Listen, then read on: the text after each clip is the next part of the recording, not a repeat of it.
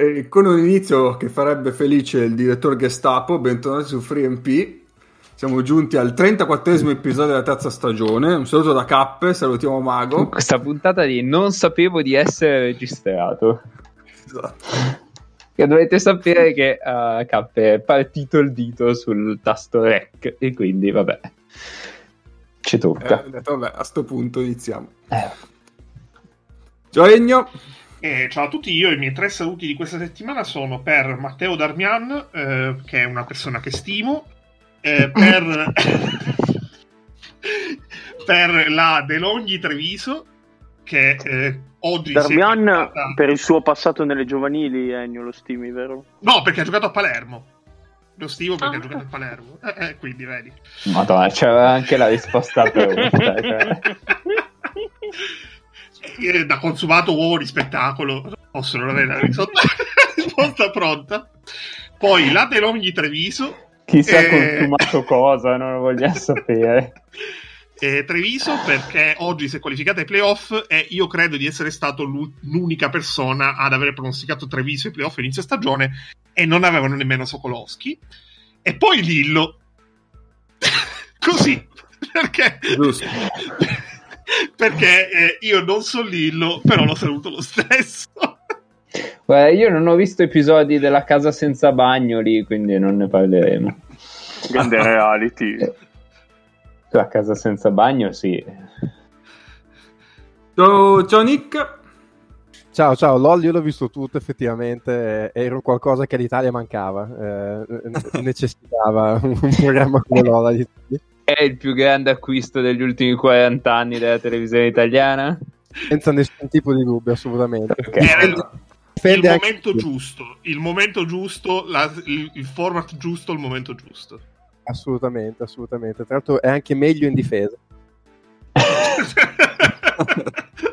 Beh, oddio, secondo me Pintus in difesa è peggio.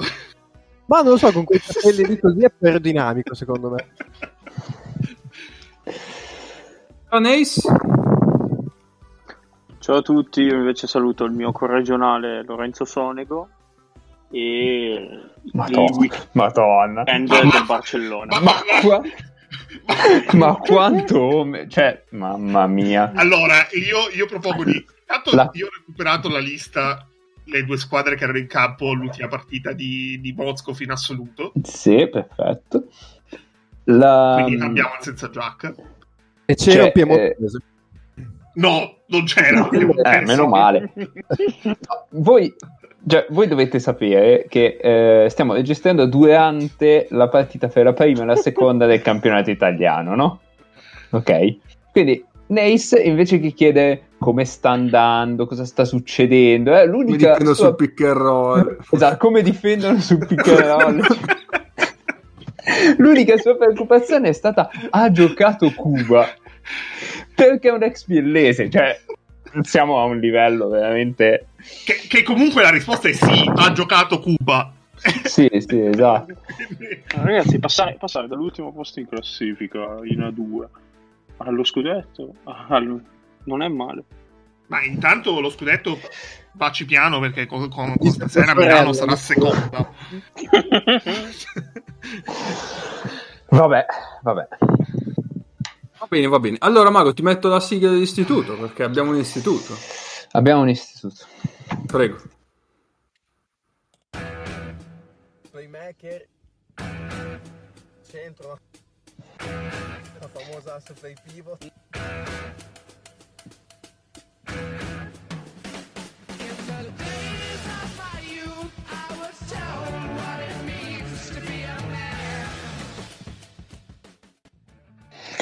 Allora, ehm, abbiamo un istituto. Eh? Prega un po' su questa cosa perché se mai un giorno dovessi essere da solo in una casa con mago che non deve ridere per 6 ore, gli metto super Staiori con questa sigla e so che lo elimino in 5 minuti. Vabbè. Eh, però l'hai detto o non l'hai detto questo asse, play e pivot? E allora, Perché a un certo punto, eh, sì. Eh, comunque tu stai molto calmo perché l'istituto riguarda anche te. Ai ai ai. Eh, perché si parla di gara 1 di semifinale di Virtus Bologna-Kazan, di cui poi parleremo anche noi, purtroppo a un livello un po' inferiore, ma non è che si può avere tutto. E ce ne parla Team Gate.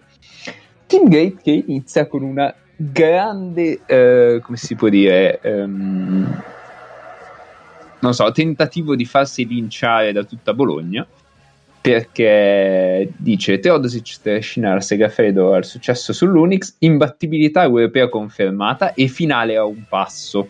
Ai ai ai. La Virtus non spreca il fattore campo, eh, eccetera, eccetera. E chance di conquistare la finale che molto probabilmente, salvo miracoli di Valencia, basterà a staccare il passo utile. E quindi già questo non è vero No. perché il miracolo di Valencia non c'entra niente. Eh, lo Zenit, cioè dipende dallo Zenit e non da Valencia. Ma vabbè, quindi già eh, te la tirano. Ma poi tanto è Nick. gente che dimostra di non aver ascoltato la nostra ultima puntata dove era tutto molto chiaro. Esatto, esatto. Quindi io lo interrogherei il signore che ha scritto questa roba qua, non so se, se prima o poi potrò. Ehm, vabbè, è il solito riassuntone della partita, giocata per giocata, poi segna uno, poi segna l'altro, quella roba lì che alla fine non, non ci interessa molto, però ci interessa la parte dell'ass, perché ehm, Bologna allenta la presa, stiamo parlando della, del, seco- del terzo quarto, del terzo quarto, e se ne approfittano, ah, a parte che allenta la presa, lasciamo perdere, sull'asse Holland-Smith, eh, che però non è fisicamente un asse.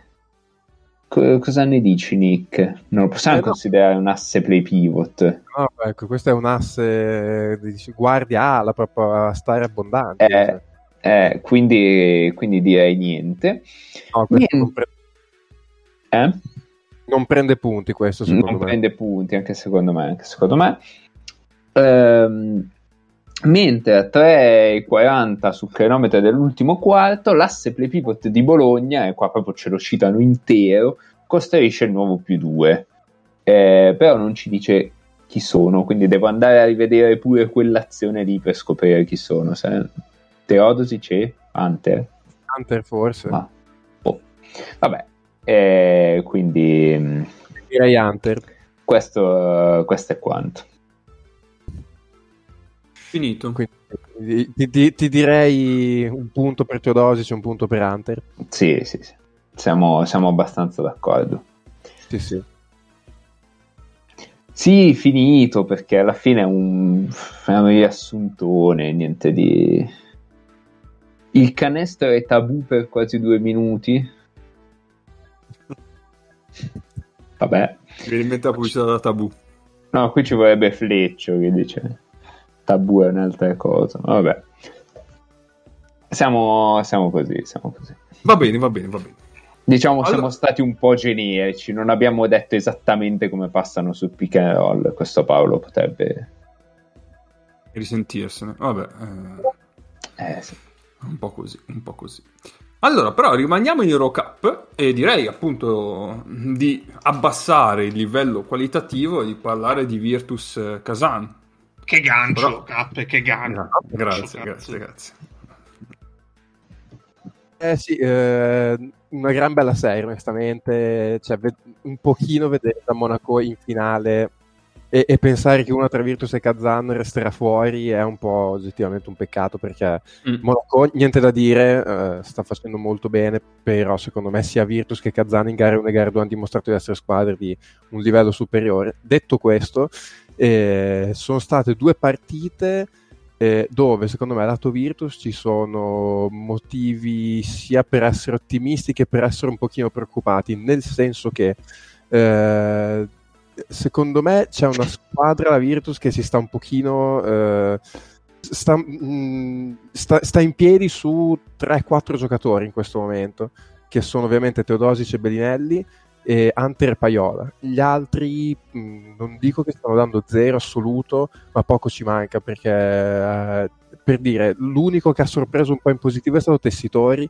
che tra gara 1 e gara 2 ti ha dato dei minuti eh, positivi però per il resto Wimps totalmente sparito dal campo, Gamble in un momento extra campo non semplice e, in campo fa veramente tanta fatica, la Virtus ha concesso una quantità allucinante di rimbalzi offensivi in gara 2, ma aveva preso doppia cifra di rimbalzi in attacco anche in gara 1 a Kazan. E Adams è tumulato in fondo alla panchina insieme a Libegovic, Abbas sta dando anche lui pochino, insomma sostanzialmente la Virtus ha vinto gara 1 sui uh, numeri di Teodosic, un, una buona prestazione difensiva di squadra, perché comunque gara 1 l'hai, oggettivamente l'hai vinta anche per la difesa, perché hai tenuto comunque Kazana 76 e alla fine della partita sei riuscito a controllarla. Eh, gara 2 ci hai capito niente, cioè, sei stato triturato dalla loro attività fisica e soprattutto loro gli ha risolto per quanto abbia giocato poco, eh, non so se per questioni fisiche o meno, ma ha giocato solo 6 minuti nei Walters, che però in quei 6 minuti eh, ha fatto l'ira di Dio, cioè ha fatto 8 punti, assist, 2 recuperi in, 6 minuti, poi non so se era un mese e mezzo di trasfermo, non so se poi aveva la condizione fisica per giocare, però mh, Walters se ha dei minuti veri da dare allunga le rotazioni sensibilmente a Kazan, perché in gara 1 al posto suo ha dovuto giocare Sbanov, che avevamo già parlato la settimana scorsa, eh, è un picchiatore, fa poco altro. Eh, Walters è tutta un'altra cosa. E, ehm, la Virtus oggettivamente in gara 2 è rientrata solo perché a un certo punto è impazzito Bellinelli che ha fatto una partita offensivamente, perché difensivamente è un'altra roba, però offensivamente ha fatto una partita leggendaria e se la Virtus è arrivata a un possesso da, dall'essere già in finale è solo grazie a quello, cioè sarebbe stata una vittoria oggettivamente molto casuale quella della Virtus, poco costruita, eh, l'unico appunto che mi sento di fare Kazan, lato allenatore, eh, gara 1 secondo me la perdono anche perché si intestardisce a tenere troppo in campo Kenan, che, che ha, dopo lo 0 su 15 di gara 3 con Kuban ha fatto 2 su 14 in gara 1 e ugualmente in gara 2 Priftis eh, ha avuto tre quarti surreali di Jordan Theodore che sembrava ancora un giocatore di pallacanestro, salvo che poi nell'ultimo quarto ha detto no aspetta, torno il Jordan Theodore che sono stato fino ad oggi e gliela stava, l'ha riaperta praticamente lui insieme a Bellinelli e nonostante questo Priftis ha tenuto in campo fino alla fine prendendosi oggettivamente un bel rischio perché poi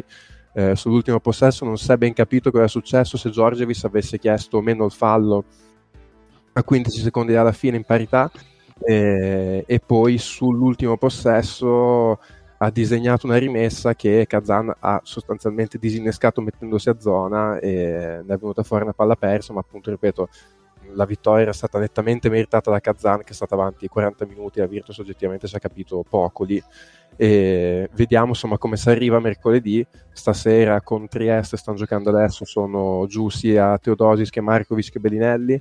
Eh, perché ovviamente la stagione della Virtus gira tutta lì, cioè gira tutta nella partita di mercoledì.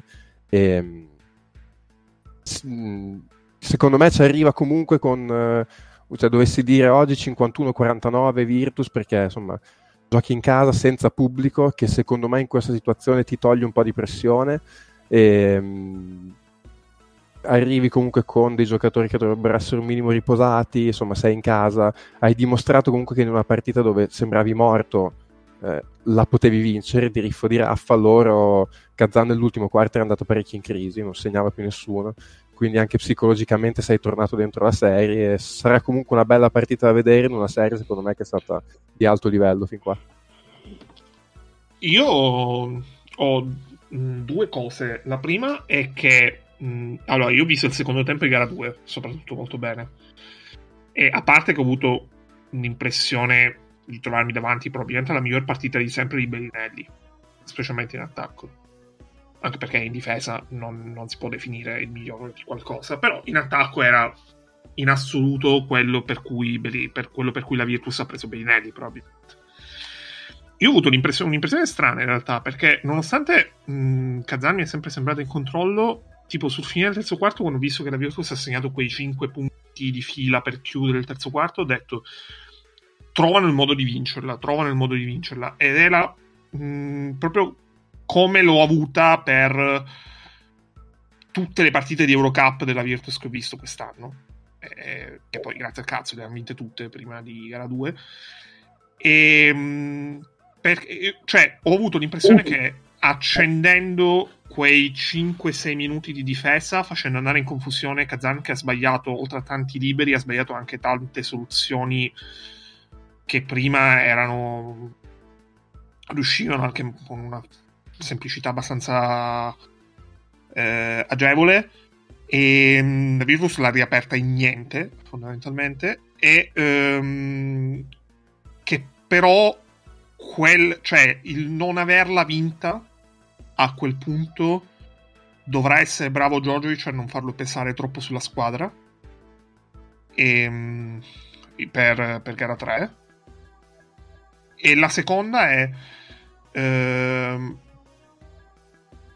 non c'era un modo obiettivamente per evitare l'errore di Paiola? Perché io ho, ho l'impressione che Paiola si trovi nel panico di, di, spendere un fallo che lui crede sia stato chiesto, quando in realtà probabilmente non è stato chiesto, perché probabilmente ha anche la, sente la, la pressione, la, la, il timore di dover fare quella scelta perché altrimenti non c'era, non c'era una copertura, non c'era... cioè si poteva creare una situazione che portava a due punti facili di Kazan. E quindi lì nasce la mia domanda non, se non c'era modo di evitare appunto quel, quel finale. Perché secondo me tenendo tenendo Kazan o non arrivava al tiro o se arrivava al tiro sbagliava. Quindi potevi anche provare ad avere un'ultima chance tu.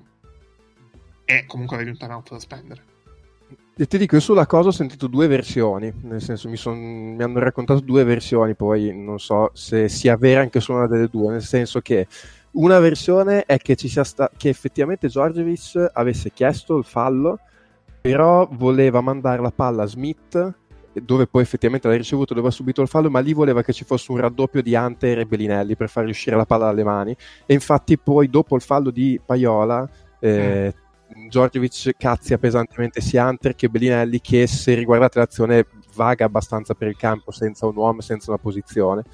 Quindi e... Ehm, secondo questa lettura non doveva essere Paiola a coprire.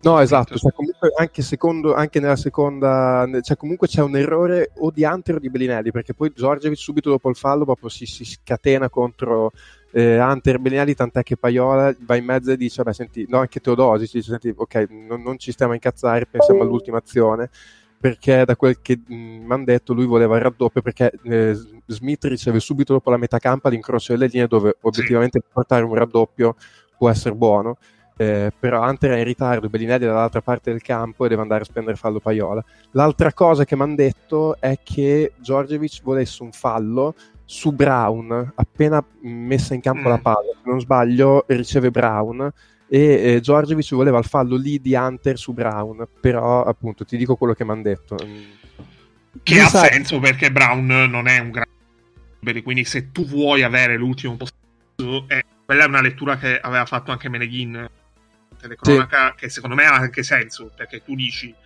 abbiamo fatto un extra sforzo per rimontare. Se andiamo a giocare altri 5 minuti di supplementare perdiamo 9 volte su 10 giochiamocela con un ultimo possesso che, no, che ha senso. perché, però il fallo poi... provi a spenderlo su uno che è più facile, più probabile ti faccia il 0 su 2 anche perché poi la Virtus aveva tanta gente con 4 falli ad esempio Paiola spende il quinto lì e poi la scelta è me la gioco con la mia difesa, quindi dove loro possono isolare Bellinelli, possono isolare Teodosic così, o me la gioco con il mio attacco di Bellinelli, Teodosic così. Poi bravissimo secondo me eh, il coach di Kazan con la zona a diciamo imbavagliare l'ultimo possesso della Virtus, però la scelta è una scelta condivisibile, poi può piacere o meno, è tutto opinabile, però si può fare, ecco, poi ovvio il modo, cioè anche secondo me la, la scelta comunque di far fallo su Jamar Smith non è delle migliori perché tira con 95 ovviamente ha fatto 2 su 2 prima e, e, e dopo l'ultimo possesso della Virtus. Io l'unica cosa ecco quello che lascio un po' così è che cioè, esci da un timeout e secondo me da quel timeout lì devi uscire sapendo esattamente cosa allora, devi fare. sì. poi, poi io secondo me Paiola fa 5 secondi sulla rimessa No, no, no, no, ma non, non dico quello, dico proprio il timeout su... La Virtus esce dal timeout anche quando fa fallo Paiola, se non sbaglio. Per dopo il Sì, canestro del pareggio di... Esatto, sì, da sì, sì, devi uscire sapendo cosa fa. Cioè, di la Virtus eh, sembra che vada un po' di No, Te- improvvisazione. Teodosic, Teodosic esita tre volte. Esita Eh, no, sulla riflessione, no, no, sul no, aspetta, tiro no, che no. non prende subito. Non dico sull'ultimo... Sul no, no, possesso dico- difensivo, dici tu, Nick. Esatto, su quel possesso lì la Virtus esce da un timeout. Sono d'accordo. Ah sì, ok, sì perché, sì, perché è rimessa dal fondo perché 20 aveva segnato Teodosic ed è rimesso eh, timeout Kazan la Virtus esce da quel timeout lì e ti rendi conto che va a fare un fallo su una situazione di confusione insomma sei uscito da un timeout mi aspetto che tutti quanti sappiano quello che devono fare su chi vogliamo far fallo quello un pochino mi lascia così e la gestione dell'ultima azione adesso io non, entro nelle, nelle, su, quello che doveva o non doveva fare Teodosi, eh, Giorgevic eh, ci sta che un allenatore ti esca a zona su un tiro decisivo, se è una cosa che si fa di mettersi a zona perché se tu disegni qualcosa una zona ti incasina un attimo i piani. Eh, detto questo, comunque in campo poteva essere gestita meglio la situazione perché Teodosic fa andare via quella palla lì per Bellinelli eh, che se anche Bellinelli la prende io non so sinceramente se riesce a cavarci fuori qualcosa Non penso. E, e comunque mancavano 6 secondi. Per 6 secondi tu potevi riprendere la palla, giocare un pick and roll, andare dentro, prendere un fallo, insomma, eh, non gestito benissimo, cioè gli ultimi 15 secondi oggettivamente non gestiti benissimo, però poi può essere anche la conseguenza appunto del fatto che hai giocato un 4-5 facendo una fatica bestia per rimontare e arrivi con un po' meno di lucidità. Mm, Sì, sì, sì. può stare... Non Io, so. Per aggiungere qualcosa sulla partita, al di là poi de- del, del finale, eh, secondo me Kazan è stata brava, oltre a andare a rimbalzo offensivo con, eh, contro i lunghi della Virtus, è stata brava soprattutto negli ultimi 6-7 secondi su- con Jamar Smith e poi dopo lungo la partita con Cannon, la Virtus raddoppiava per fargli passare il pallone, con dei blocchi di contenimento sono stati bravissimi a ribaltare il pallone e a poi a segnare da tre punti in quei casi loro sono stati se- hanno fatto bene. E poi come diceva Mago durante la settimana secondo me nel finale gli ultimi minuti Giorgiovic non si fida di Ricci a livello difensivo e quindi deve far giocare Wims da 4 e Wims non ha dato risposte. Secondo me è lui quello che è veramente mancato in queste due gare. Eh, Wims è stato in versione fantasma. Lui, lui di suo è un giocatore che eh, gioca tra virgolette di fonde, cioè un giocatore che gioca sugli scarichi dei compagni, non è uno che gli dà la palla e si crea un tiro. Però No. questo è stato veramente e latente. per terra non ha mai fatto canestro che ricordi Sì, sì. Poi è capace di fare 4 su 5 da 3 punti mercoledì. È un giocatore mh, di quelle qualità senza problemi. Purtroppo in infatti- queste due partite non è in finale perché eh, di fianco a Bellinelli nessuno ha dato un riferimento offensivo un minimo credibile in gara 2 cioè a un certo punto tu eri veramente in mano a Bellinelli con Teodosic che a me sembra una condizione fisica mh, più si va avanti più carente che lui a un certo punto Priftis gli ha messo addosso Zinski che semplicemente gli stava davanti. E tra l'altro questa è una cosa che io se fossi nella Virtus un pensierino ce la farei non marcare eh, Smith e Canan con dei pari ruolo ma mettere addosso il Wims della situazione perché a un certo punto Priftis per togliere eh, Teodosic dalla partita gli ha fatto fare 7, 8, 9 minuti di fila con Uzinski che è due metri addosso che era lì solo per dare fastidio eh, quindi non è quella una cosa che dovresti pensare perché la Virtus venerdì in difesa ha fatto una grandissima fatica. Prende il break secondo me che decide la sono gli ultimi tre possessi del primo tempo dove da meno 3 prendi 7 punti per 3 dormite difensive vai a meno 10 e da lì poi arrivi fino a meno 18 e dopo lì insomma tutta una rincorsa che ti porta a quel finale lì. Però secondo me Vai, vai, Eh, Radu. Vado brevissimo. Secondo me è una cosa più facile da fare su Teodosic che su Smith e Cannon. Perché Smith e Cannon ti puntano un uno contro uno, ti mettono in mezzo a dei blocchi. Mm, non lo so, Teodosic mi sembra più lento e quindi più facile da marcare con uno anche più grosso di lui. Quello è vero, però ad esempio penso al fatto, non so, un pi- su un pick and roll per esempio, eh, e loro un po' ci sono andati, cioè sul cambio vanno a giocare sotto contro Teodosic. Wims se cambia ti può reggere volendo Sì. anche con, acqua. Sì. Cioè, quel discorso lì. È una cosa, chiaro, non- in realtà non è mai stata fatta tutto l'anno, quindi dovresti un po' improvvisarla nella partita decisiva della stagione, che insomma nella partita decisiva già hai modificato le rotazioni perché è improvvisamente riapparso Adams nelle rotazioni perché Markovic non stava in piedi. E, vediamo, sono curioso.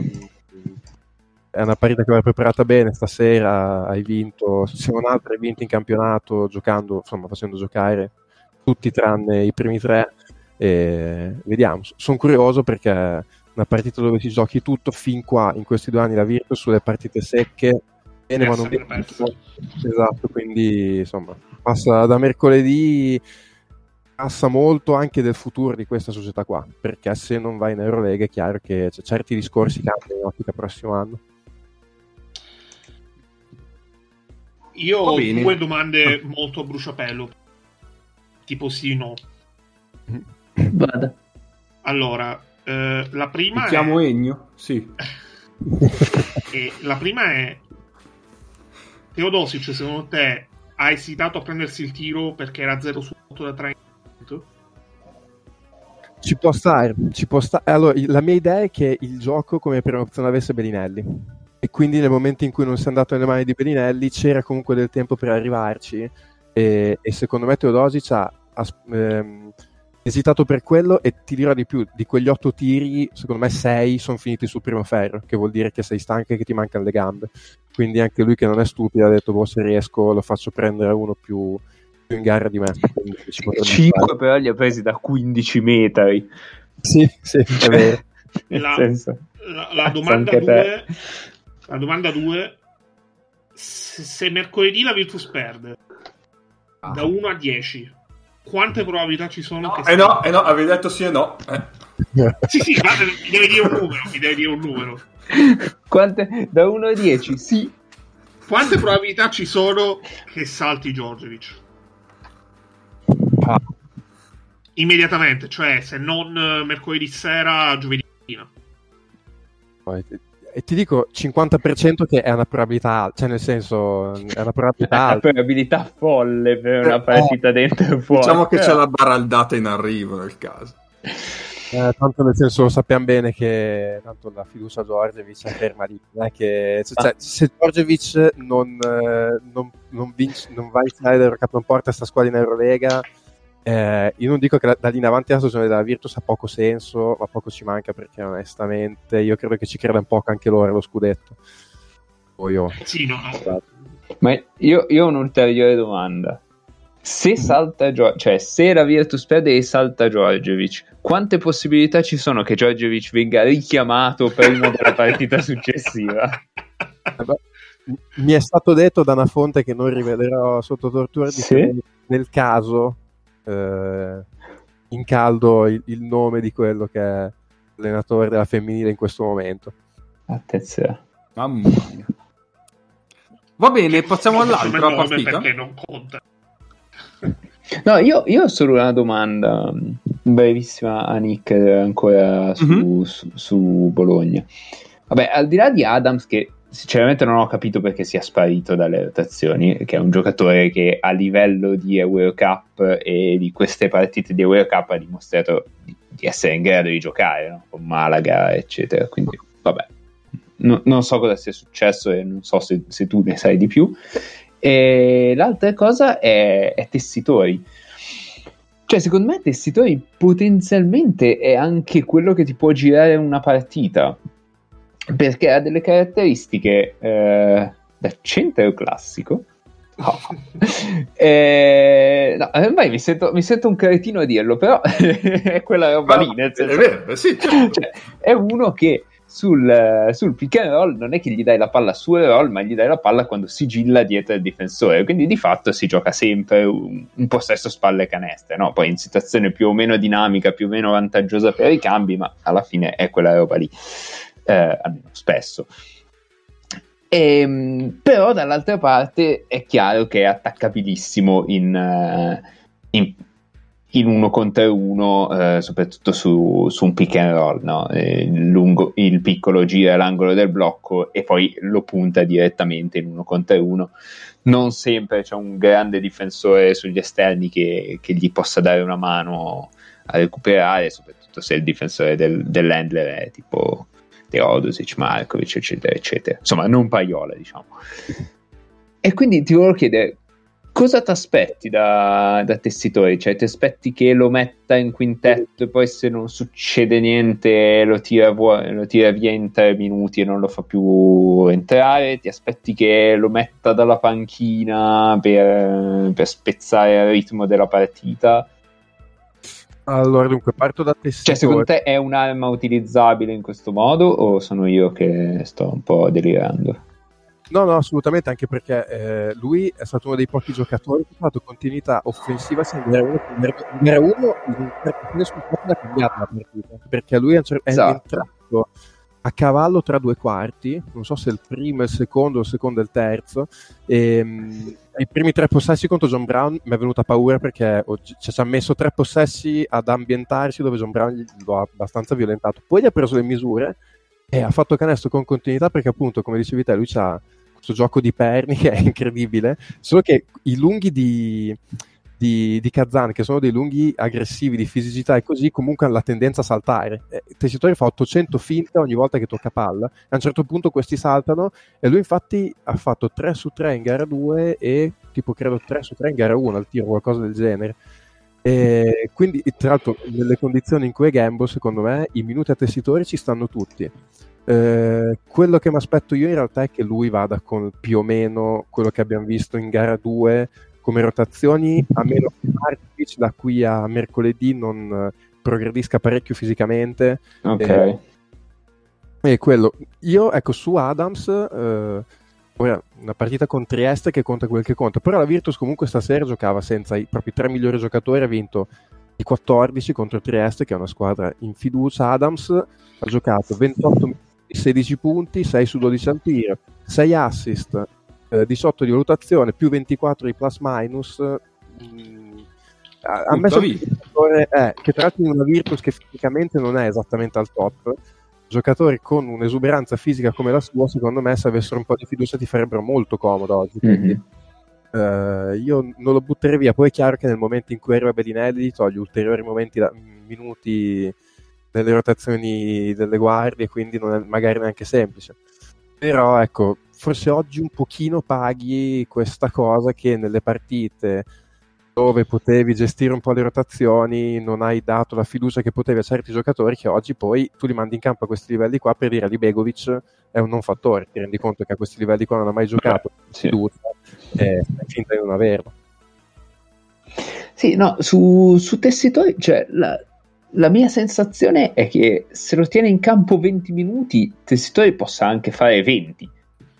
Sì, Cioè, eh, quindi non riesco a capire fino a che punto è giusto che Djordjevic non si fidi del, del lato difensivo, invece fino a che punto, non lo so, si potrebbe accoppiare con dei quintetti, boh, Paiola, Adams, in cui comunque l'esterno eh, che prende quel pick lì è un cazzo di mastino e perché Adams comunque fisicamente, cioè poi difensivamente non è sempre sul pezzo, però fisicamente se gli chiedi quello potrebbe anche farlo e in modo da tenere in campo tessitore di più perché effettivamente a differenza di Gamble è un fattore in una serie così invece ha giocato in totale 20 minuti Ah, beh, Tessitori ha in 20 Anche minuti, meno. ah, sì, aveva proprio 19 minuti e 50 secondi, 13 punti, 6 su 7 al tiro.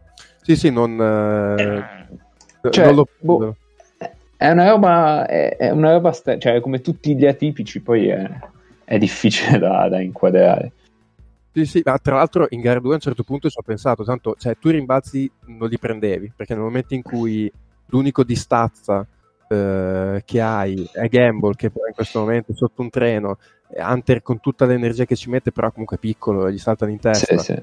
A quel punto, a un certo punto ci ho pensato anch'io, senti, ma metti dentro tessitori che almeno hai un punto di riferimento in attacco, cioè per non andare sempre comunque da Bellinelli. Eh, ogni tanto va un po' così. Non so se mh, è una questione di dimenticarsi i giocatori in panchina o di andare con le rotazioni di fiducia, perché Tessitori ha giocato sostanzialmente l'inizio della partita e poi è entrato in gara 2. Mm, mm, mm. Ma secondo me è più la seconda, pensando allo storico di giocatore, cioè lui con la Serbia è una cosa che ha fatto tante volte di andare con le rotazioni di fiducia. Mm. Cioè, mi viene da pensare anche al mondiale, eh, Spa, le partite con Spagna e Argentina, ci sono stati dei momenti dove lui è andato con i suoi, con quelli di cui si fidava, quando magari a seconda delle situazioni eh, dare più minuti a Milutinov piuttosto che a eh, piuttosto che a un altro niente era un eh, quando ero in certe situazioni andavo su Radulica perché Radulica si fidava ciecamente eccetera eccetera e questa cosa la fa anche la Virtus. Secondo me l'ha fatta anche tutte le altre squadre eh, specialmente quelle di cui ho un ricordo più, Sì. più vivido. E, e- e- ci sta anche perché per, per il tipo di allenatore che è Djordjevic me lo aspetto pure.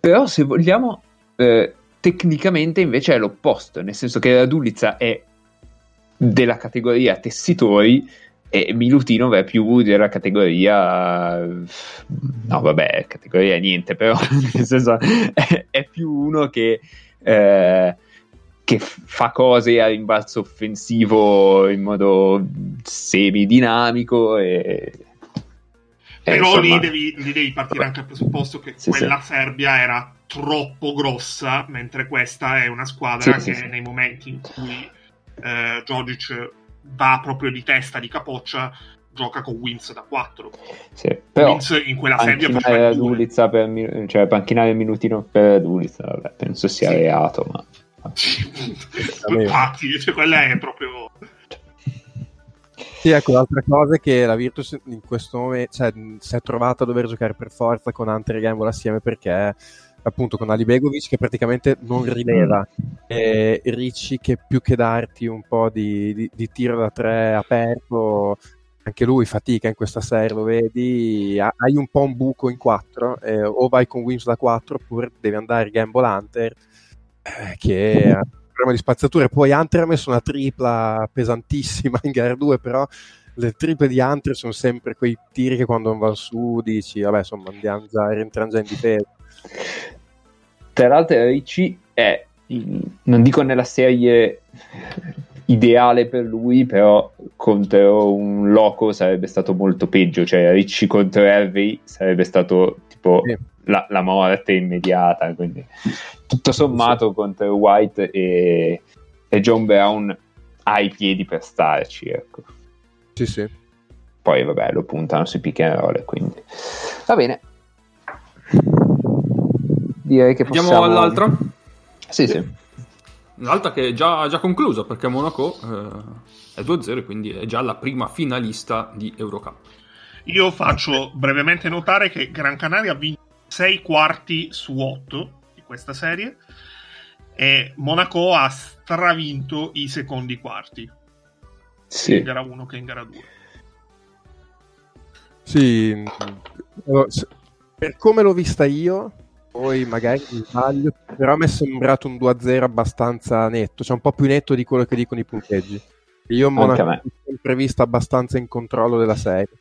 Eh, è una squadra in fiducia, eh, è una squadra che ha pensato bene a come togliere Slaughter dalla partita. Secondo me è la chiave di questa serie che di fatto gli, han- gli ha tolto Slaughter nelle due partite, Monaco mettendogli addosso Demai che ha un 2002 e Ndoye eh, che si hanno fatto staffetta su di lui l'hanno proprio messo fuori dalla serie. E già gli Agranca se gli togli quel tipo di riferimento offensivo fanno fatica. Poi hanno avuto Gray che è un buon giocatore meraviglioso. Io onestamente prima di questa stagione non lo conoscevo ma è veramente un giocatore meraviglioso. Ha fatto una gara 1 e ha fatto sempre canestro. Anche quando nel finale Granca era rientrata gliel'ha un po' risolta lui con dei canestri fatti un po' suo e poi vabbè in, in gara 2 ha messo il tiro della vittoria dopo che Di Bosta aveva provato a forzare gara 3 con Madonna. 0 su 2 liberi con sul più 2 Monaco a 6 secondi dalla fine fallo su tiro da metà campo dal BC anzi su più 3 Monaco Sul Fa- eh, sì, sì.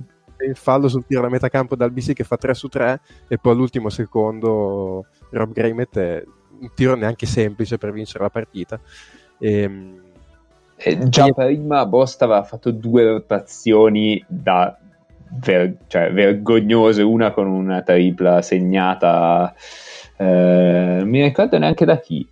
E l'altra con stessa rotazione, tra- stessa triple in angolo sbagliata, ma proprio... Forse Okoye, eh, Okoye ha messo un po' di... Forse triple. Okoye, Okoye, sì, la tripla dall'angolo basso di Okoye, sì. Sì, Okoye ha giocato bene in gara 2.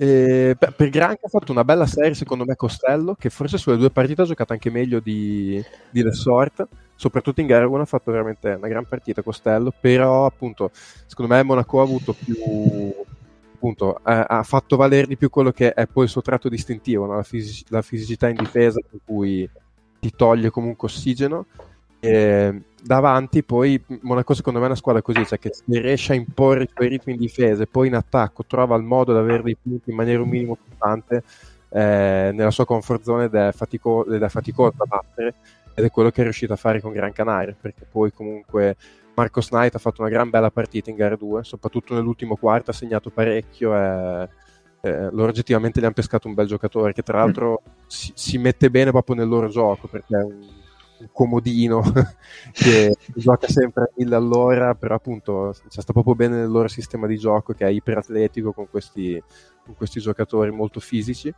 E, mh, le sorte comunque non ha fatto la serie che ha fatto col Budusnost ma ha fatto il suo insomma hanno trovato punti un po' da tutti sono stati oggettivamente secondo me la squadra migliore della serie. Ma sì, ehm, secondo me la grande differenza è che eh, entrambe le squadre hanno eh, del talento sugli esterni un po' eh, come dire, fine a se stesso, nel senso che tutti gli esterni sia di Granca che di Monaco creano per se stessi e poco altro, cioè non, non hai grandi passatori, eccetera. Monaco ha un elemento che è Rob Gray che eh, diciamo è l'elemento di discontinuità perché tutti gli altri esterni li difendi passando sotto, comunque concedendo il tiro, non buttandoli mai al ferro.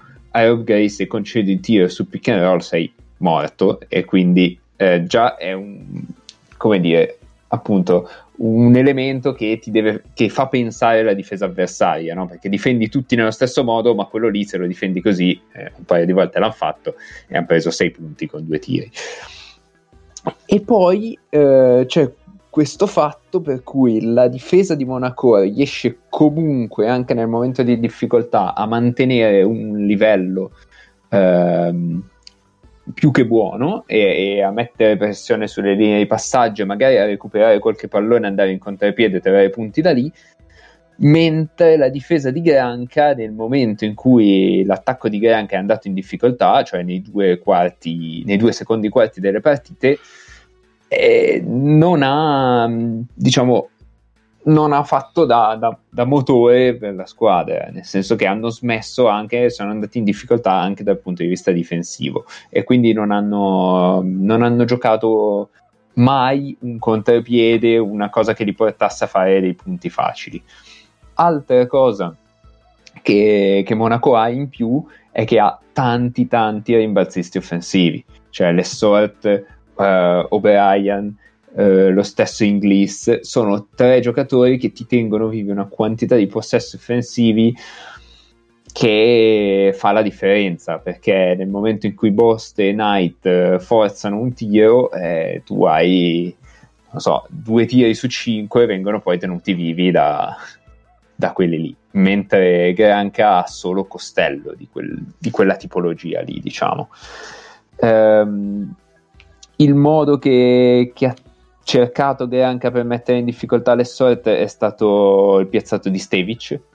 Almeno a inizio gara 2 forse anche inizio gara 1 sì ha messo un paio di tiri però poi non è che sia stato una chiave particolarmente particolarmente importante. E eh, Monaco, Monaco appunto per difendere eh, cioè per proteggere sorte dai falli ehm, ha deciso di, eh, di farlo droppare. Quindi, anche se non c'era bisogno, perché gli esterni di, di Granca non è che siano dei tiratori da dietro al blocco, però gli esterni di Monaco passavano comunque sopra il blocco per dare meno tempo possibile all'attaccante per, per attaccare in uno contro uno le sort, non provocare mai un cambio che potesse fare fallo, far commettere un fallo alle sorte, eccetera, eccetera. Quindi una, una difesa proprio fatta apposta per proteggere l'unico lungo vero che hanno poi. Infatti quando... Quando Monaco è andata col quintetto, con i, la coppia di lunghi O'Brien in Gliss, eh, a quel punto è cambiata anche la difesa sul pick and roll, nel senso che gli esterni a quel punto passavano sotto e concedevano all'esterno di Granca eh, di stare un paio di secondi con, eh, con il lungo che usciva. Comunque senza cambiare, però, però concedevano quel, quella cosa lì. E, e, dall'altra parte, l'hai detto bene tu, Nick, Costello secondo me ha giocato una gran serie perché di fatto si è ritrovato da solo contro tutti i lunghi di Monaco perché lui ha giocato sia in coppia con Stevic sia da lungo da 5 diciamo tra molte virgolette ed è stato l'unico in grado di, di tenere il livello fisico di, dei vari appunto le sorti inglesi operai io Costello non me lo ricordavo assolutamente così fisico e così verticale No, nemmeno io. piazzato, Nemmeno io. Cioè, è andato a far partita pari da quel punto di vista con le sorte che insomma Sì. proprio da, da tutto, veramente una, una gran serie la sua sì. E i pochi contrapiedi di Granca, lui è uno dei primi a... cioè li ha conclusi lui, quasi tutti. O, Sì, sì. più di lì, insomma. Quindi eh, davvero, davvero notevole. E, poi ah, una chiave che ho visto a inizio partita, poi anche lì è un po' scomparsa, è che Knight era su Beiran e quindi si andava a cercare il post passo di Beiran. Non è che proprio sia andata benissimo, ma vabbè. E, e poi mi ripeterò, ma questi post bassi da fermo di Lessort io non li capisco. Cioè, o subisce fallo sulla ricezione, oppure è perfettamente inutile dargli palla sotto, perché tanto è un semigancio verso il centro che finisce lungo. Cioè, è automatico, io non so perché, ma vabbè, si vede che Lessort questi li vuole. Io una cosa, a me è piaciuto molto in gara 1 e l'avevo visto anche un po' nella serie con um, Levallois di Imsa, che è un giocatore che ha dei flash non male, però mi sembra che manchi un pochino di continuità. Eh, È il tuo, Mago, è il tuo. Sì, è, è Jarghes.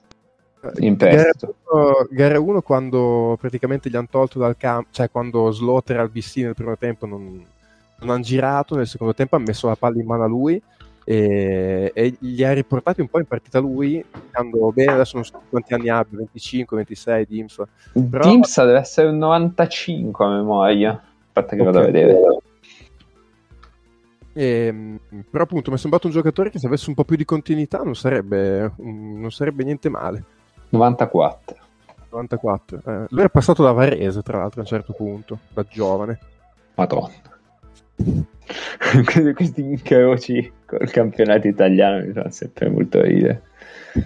Comunque, ecco, se lunedì, se- se lunedì sera, domani sera lo Zenit vince, Monaco è ufficialmente la prima nuova squadra dell'Eurolega 21-22. Chi l'avrebbe mai detto? Eh, Sì, con l'asterisco perché comunque va a confermare cose è posto che secondo me ce li, ce li mettono dentro. Mm. Però il fatto che non hanno il palazzo, tutta una serie di cose va delineato, però sì. Gioca la gente. eh, ottengono il diritto, ottengono il diritto di eh, giocare all'Eurolega. Questo sì. Ah, poi eh, su O'Brien devo dire che, che mi ha fatto. Non mi ricordo più come l'ho chiamato, ma Nick è d'accordo Eh, con me. L'effetto, Upshaw. l'effetto Upshaw era. Vabbè, insomma, quei giocatori che eh, sarà anche l'attaccatura dei capelli un po' alta che li accomuna, tra l'altro. Ehm, quei giocatori che li vedi in campo e dici sì vabbè ma questo che ci sta in campo a fare e poi però ti accorgi che va in balzo offensivo in un certo modo, con una certa energia, cambia sui blocchi in un certo modo e poi quando c'ha un tiro da tre libero lo prende, cioè il parziale di 18 a 0 mi pare del secondo quarto di gara 2 i primi 7 punti sono di O'Brien. Tipo tripla rubata canestro in contropiede rotazione difensiva che fa fare passi tutto così. È, è uno di quei giocatori di cui te ne accorgi dopo un po' che lo guardi quindi Sì, sì, è vero, è vero. Eh, è uno di quei giocatori, tra l'altro, che tra l'altro adesso il tiro da tre secondo me l'ha anche un po' migliorato, eh, che con Sì. un po' di continuità al tiro da fuori è anche parecchio scomodo, perché tra l'altro nella serie col Buducnos lui per esempio l'hanno usato tantissimo per giocare isolamento uno contro uno con eh, uno dei il 4 di Buducnos, che adesso non mi viene il nome, il 4 serbo o croato, eh, di- Nikolic. eh, eh, credo di sì, il, no, il numero 9, credo fosse Nicolic, mi confondo tra Nicolic Sì. e Ivanovic, e, e gli ha no, Ivanovic, Ivanovic non me lo toccare perché Ok, era guardia, ok, allora è sì, sì, sì, sì. ex eh, capo d'Orlando Ivanovic Esatto.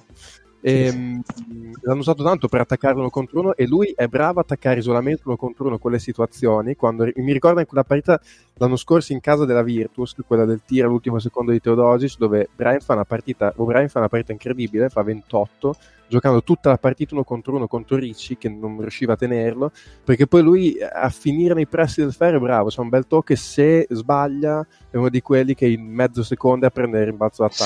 sì.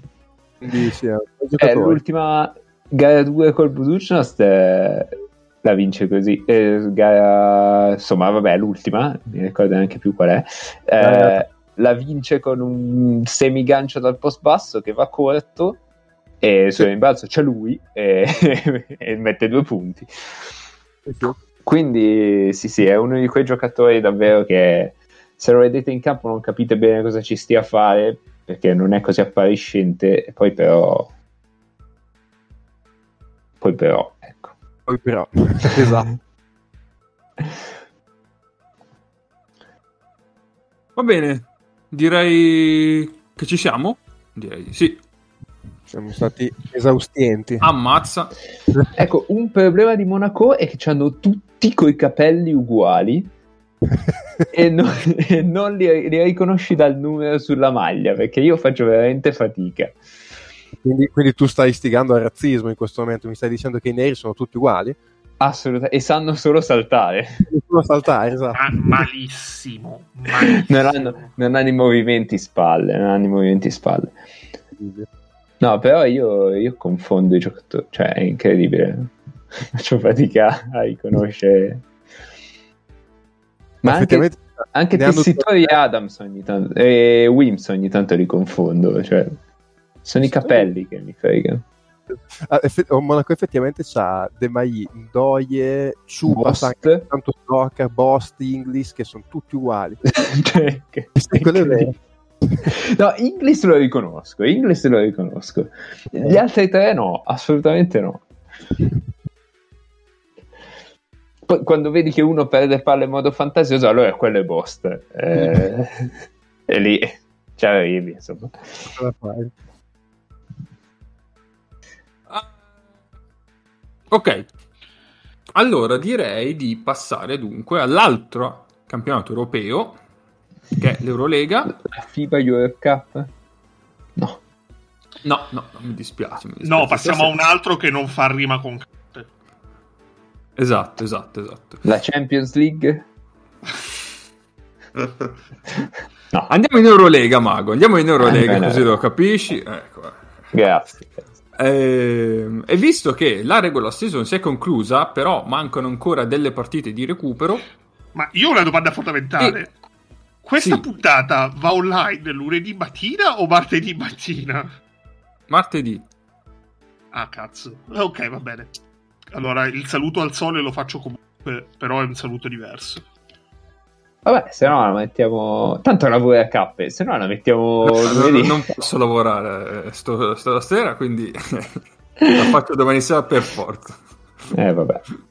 Le Niente. doti di Cyborg non le ha ancora prese. Eh, no. tutto. Il robot Faz non l'ha ancora conquistato. No. Vabbè, ne- nel dubbio non salutiamo né, eh, né come si chiama, né, né Valencia né, né Zenit. Ma certo, certo. Vabbè, ma mica ci saranno dubbi su cosa farà lo Zenith, vero Nick? Eh, che ti venga a prendere a casa, te lo dico. No, no. L'immagine migliore l'ha data Mago sulla partita. Ma spieghiamo cosa facciamo, che qua stiamo parlando già come se, se, se i, i Ma aspetta, nostri che spettatori immagine ho dato sapessero. io? È di un presidente con una mano in tasca. Ah, sì, l'amministratore delegato. Sì, sì, sì. Allora, allora, nell'attesa appunto, mentre registriamo che Zenith recuperi le sue partite e determini quindi la griglia playoff, iniziamo a salutare quelle squadre che eh, so- sicuramente non vedremo ai playoff. Quindi, pian piano risaliamo la classifica e eh, a qualcuno affideremo solo un ciao, ad altri magari qualche parola in più. Pian pianino, facciamo come un noto podcast che parla di basket dove quelli lì saltano e basta. Vada, vada. Ah no, sentivo qualcuno che voleva parlare, no, ho sbagliato. Eh, niente, al... al Kimchi vogliamo dire ciao più qualcosa solo ciao? Se- Sì, io sì. Allora, innanzitutto, eh, Alexei Shved è il primo giocatore della storia dell'Eurolega a chiudere una più di quattro palle perse di media partita. Ok. E aggiungo poi che le quattro vittorie sono ovviamente il minimo storico eh, nella, nella nuova Eurolega a campionato e ovviamente nessuno aveva perso 30 partite. Aggiungo poi che eh, domani o ieri, per chi è tornato in campo, eh, Timofey Mozgov, che mi viene da pensare che era il rinforzo per i playoff di questa stagione. Perché, visto che è pronto adesso, Eh, playoff di VTB. no, di Eurolega pensavo. No, no, no, playoff di VTB e si qualificano all'Eurolega l'anno prossimo tramite playoff di VTB. Non ci si può qualificare tramite playoff di VTB. Io questa cosa non so più come ripetertela. Ma sì, ma lascia fare. No, aggiungo soprattutto che ehm, allora eh, l'ultima partita di Moscov eh, è una partita delle qualificazioni al mondiale 2019 in Sì. cui eh, contro Moscov c'era Rudy Gobert e tra l'altro Moscov giocò meglio come numeri di Gobert quindi questa è eh, questa intanto è una citazione a Moscov perché io spero che K accolga la mia richiesta per la foto della puntata e, eh, e poi perché in realtà eh, l'ultima partita in NBA e in generale con i club eh, di Moscov risale a tre anni fa. Quindi se avete negli occhi ancora eh, il, il secondo esordio di Pau Gasol contro il Bayern eh, venerdì scorso, pensate a cosa può essere il ritorno in campo di Moscov. Vabbè. Quindi abbiamo salutato Mozgo alla fine, non i Kimchi, eh, però. Vabbè, eh, io spero di non vederlo mai più. Cioè, esatto. Ed è giusto, no, infatti, ma è giusto così. Siccome, Eh. siccome stiamo facendo un- una cosa che fa un noto podcast eh, di basket NBA, eh, diciamo al Kimchi ciao e se non ci rivediamo più speriamo sia per colpa vostra. no, io vorrei sapere solamente chi è che aveva dato over al Kimchi. Ah, quello lo Allora- facciamo, lo facciamo più avanti, dai, dai, dai, quando c'è la classifica finale. Ma Ah, aspetta, bravo, o- over, over cosa però? over giocatori schierati nel corso della stagione. Madonna, lì veramente over. Stella Rossa. Mm, Stella Rossa che bisogna vedere se l'anno prossimo giocherà all'Eurolega. Ci abbiamo tutti paura perché c'è Paolo che ci osserva Che la, ri- la risposta semplice è boh, perché io credo che non lo sappia nessuno se la Stella Rossa giocherà l'anno prossimo in Eurolega. A parte eh, un paio di vittorie random e le cose interessanti fatte, da vedere, fatte vedere da Jordan Lloyd, io non riesco a pensare a un solo motivo per cui eh, ci ricorderemo della stagione della Stella Rossa. Figurati se non ci buttava dentro Jordan Lloyd. Eh, cosa devo dire sulla Stella Rossa di quest'anno? Mica che Davidovaz e Jakodic Kudigia, eh, Scupidigia sono, sono due No, giocatori ecco, no, allora, allora, ti dico una cosa che non Davidovaz riguarda, ti, dico una cosa, ti dico una cosa che non riguarda Jordan Lloyd. Il fatto che eh, Cory Walden abbia fatto una buona stagione ma senza grandi squilli di tromba, potrebbe far sì che chi lo prende eh, per l'anno prossimo e magari lo prende a poco faccia un- uno degli affari migliori dell'Eurolega. Oh, e questo io volevo sentire dire. Bravo. Andiamo avanti. Non ho capito, tu dici Gio- eh, Jordan Lloyd o... mm, No, Jordan, No, Lloyd, non. Jordan Lloyd non lo prendi a poco. Ah, eh, ok, ok, Walden. Adesso sono d'accordo, sono d'accordo. Jordan, Jordan Lloyd, vabbè. Ah, per te Jordan Al- Lloyd è di Leni, l'abbiamo capito. Alpana, me lo auguro Alpana, Jordan Lloyd. No, no, non è di Leni, non è di Leni, però è, è un Panther, mm, un filo meno. Sì, sì, sì, sì, sì. Il Pana non credo ci abbia i soldi per Jordan. Discorso. Chi- Chiudo solo dicendo che eh, cosa siamo al terzo anno di fila che la Stella Rossa risuscita giocatori perché allora quest'anno Lloyd, l'anno scorso Panther e ci pensavo l'altro giorno avevano tirato fuori pure un altro giocatore l'anno prima, può essere? Kuzmic? Eh, adesso vado a vedere. Ci arrivo, eh. Ma non l'ha No, beh, no, dai. però c'è c'è sti quest'anno ni, eh? Insomma, No, però loro due anni fa non erano mica in Eurolega. Eh no, erano in Eurocup. in Eurocup. E, adesso E tra l'altro persero pure contro Brescia, credo. No, o, o- a Brescia, o a Brescia o contro Brescia in casa. Mi Brescia. ricordo. Sì, vero, a Brescia con super rimonta di... Vero, vero. Andiamo avanti, Panathinaikos. Cazzo, un- 11 vittorie e 2 con Milano. Cioè. No, comunque, aspetta, eh, Cappe. In Dimmi. realtà Jordan Lloyd non è stato ripescato dal nulla. Jordan Lloyd da Valencia ha fatto una buona stagione ed era la prima in Europa. Mm. Cioè, sì, aveva fatto una stagione cioè, rispetto a Ha quest'anno giocato, molto, no, ha giocato molto meglio quest'anno, però diciamo che la differenza non è la differenza che c'era tra il Panther dell'Olympiakos e il Panther eh, della Stella Rossa.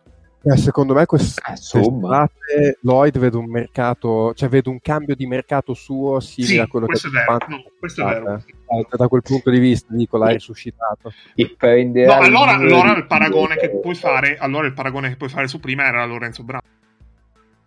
Eh, Lorenzo esatto. Brown, sì, esatto, sì. bravo, bravo, esatto pensavo proprio a Lorenzo Brown esattamente proprio lui bravissimo Che però quest'anno. mm, sì mm. Vabbè in un contesto diverso Beh, alla Sì, fine non gli ha è arrivato una Kuduric a metà stagione. eh. Un anno decente, diciamo. sì sì sì Sì, è cambiato totalmente la prospettiva perché lui parte che è il primo, inter- il primo in assoluto, arriva Guduric e cambia totalmente, diventa... Beh, primo assoluto. Eh, ma io... Il, il secondo, cioè, vabbè, sì, il secondo. Ma eh, io sull'anno prossimo di, mh, di Lloyd vedo una cosa simile, considerato che Lorenzo Brown però è un giocatore più in grado di coinvolgere gli altri rispetto a Lloyd. È anche vero che però Lloyd eh, ha tipo 5 anni di meno o 4 anni di meno di Brown, quindi ha anche Mm, più tempo per certi versi. Lloyd è tipo, credo, o 94 o 95, Brown è 90. È 93 Lloyd. Eh, 3 anni di meno allora. Perché comunque, cioè, Lloyd può permettersela di più una stagione Sì, quest'anno. sì. Però ok, andiamo al pana. Andiamo al pane.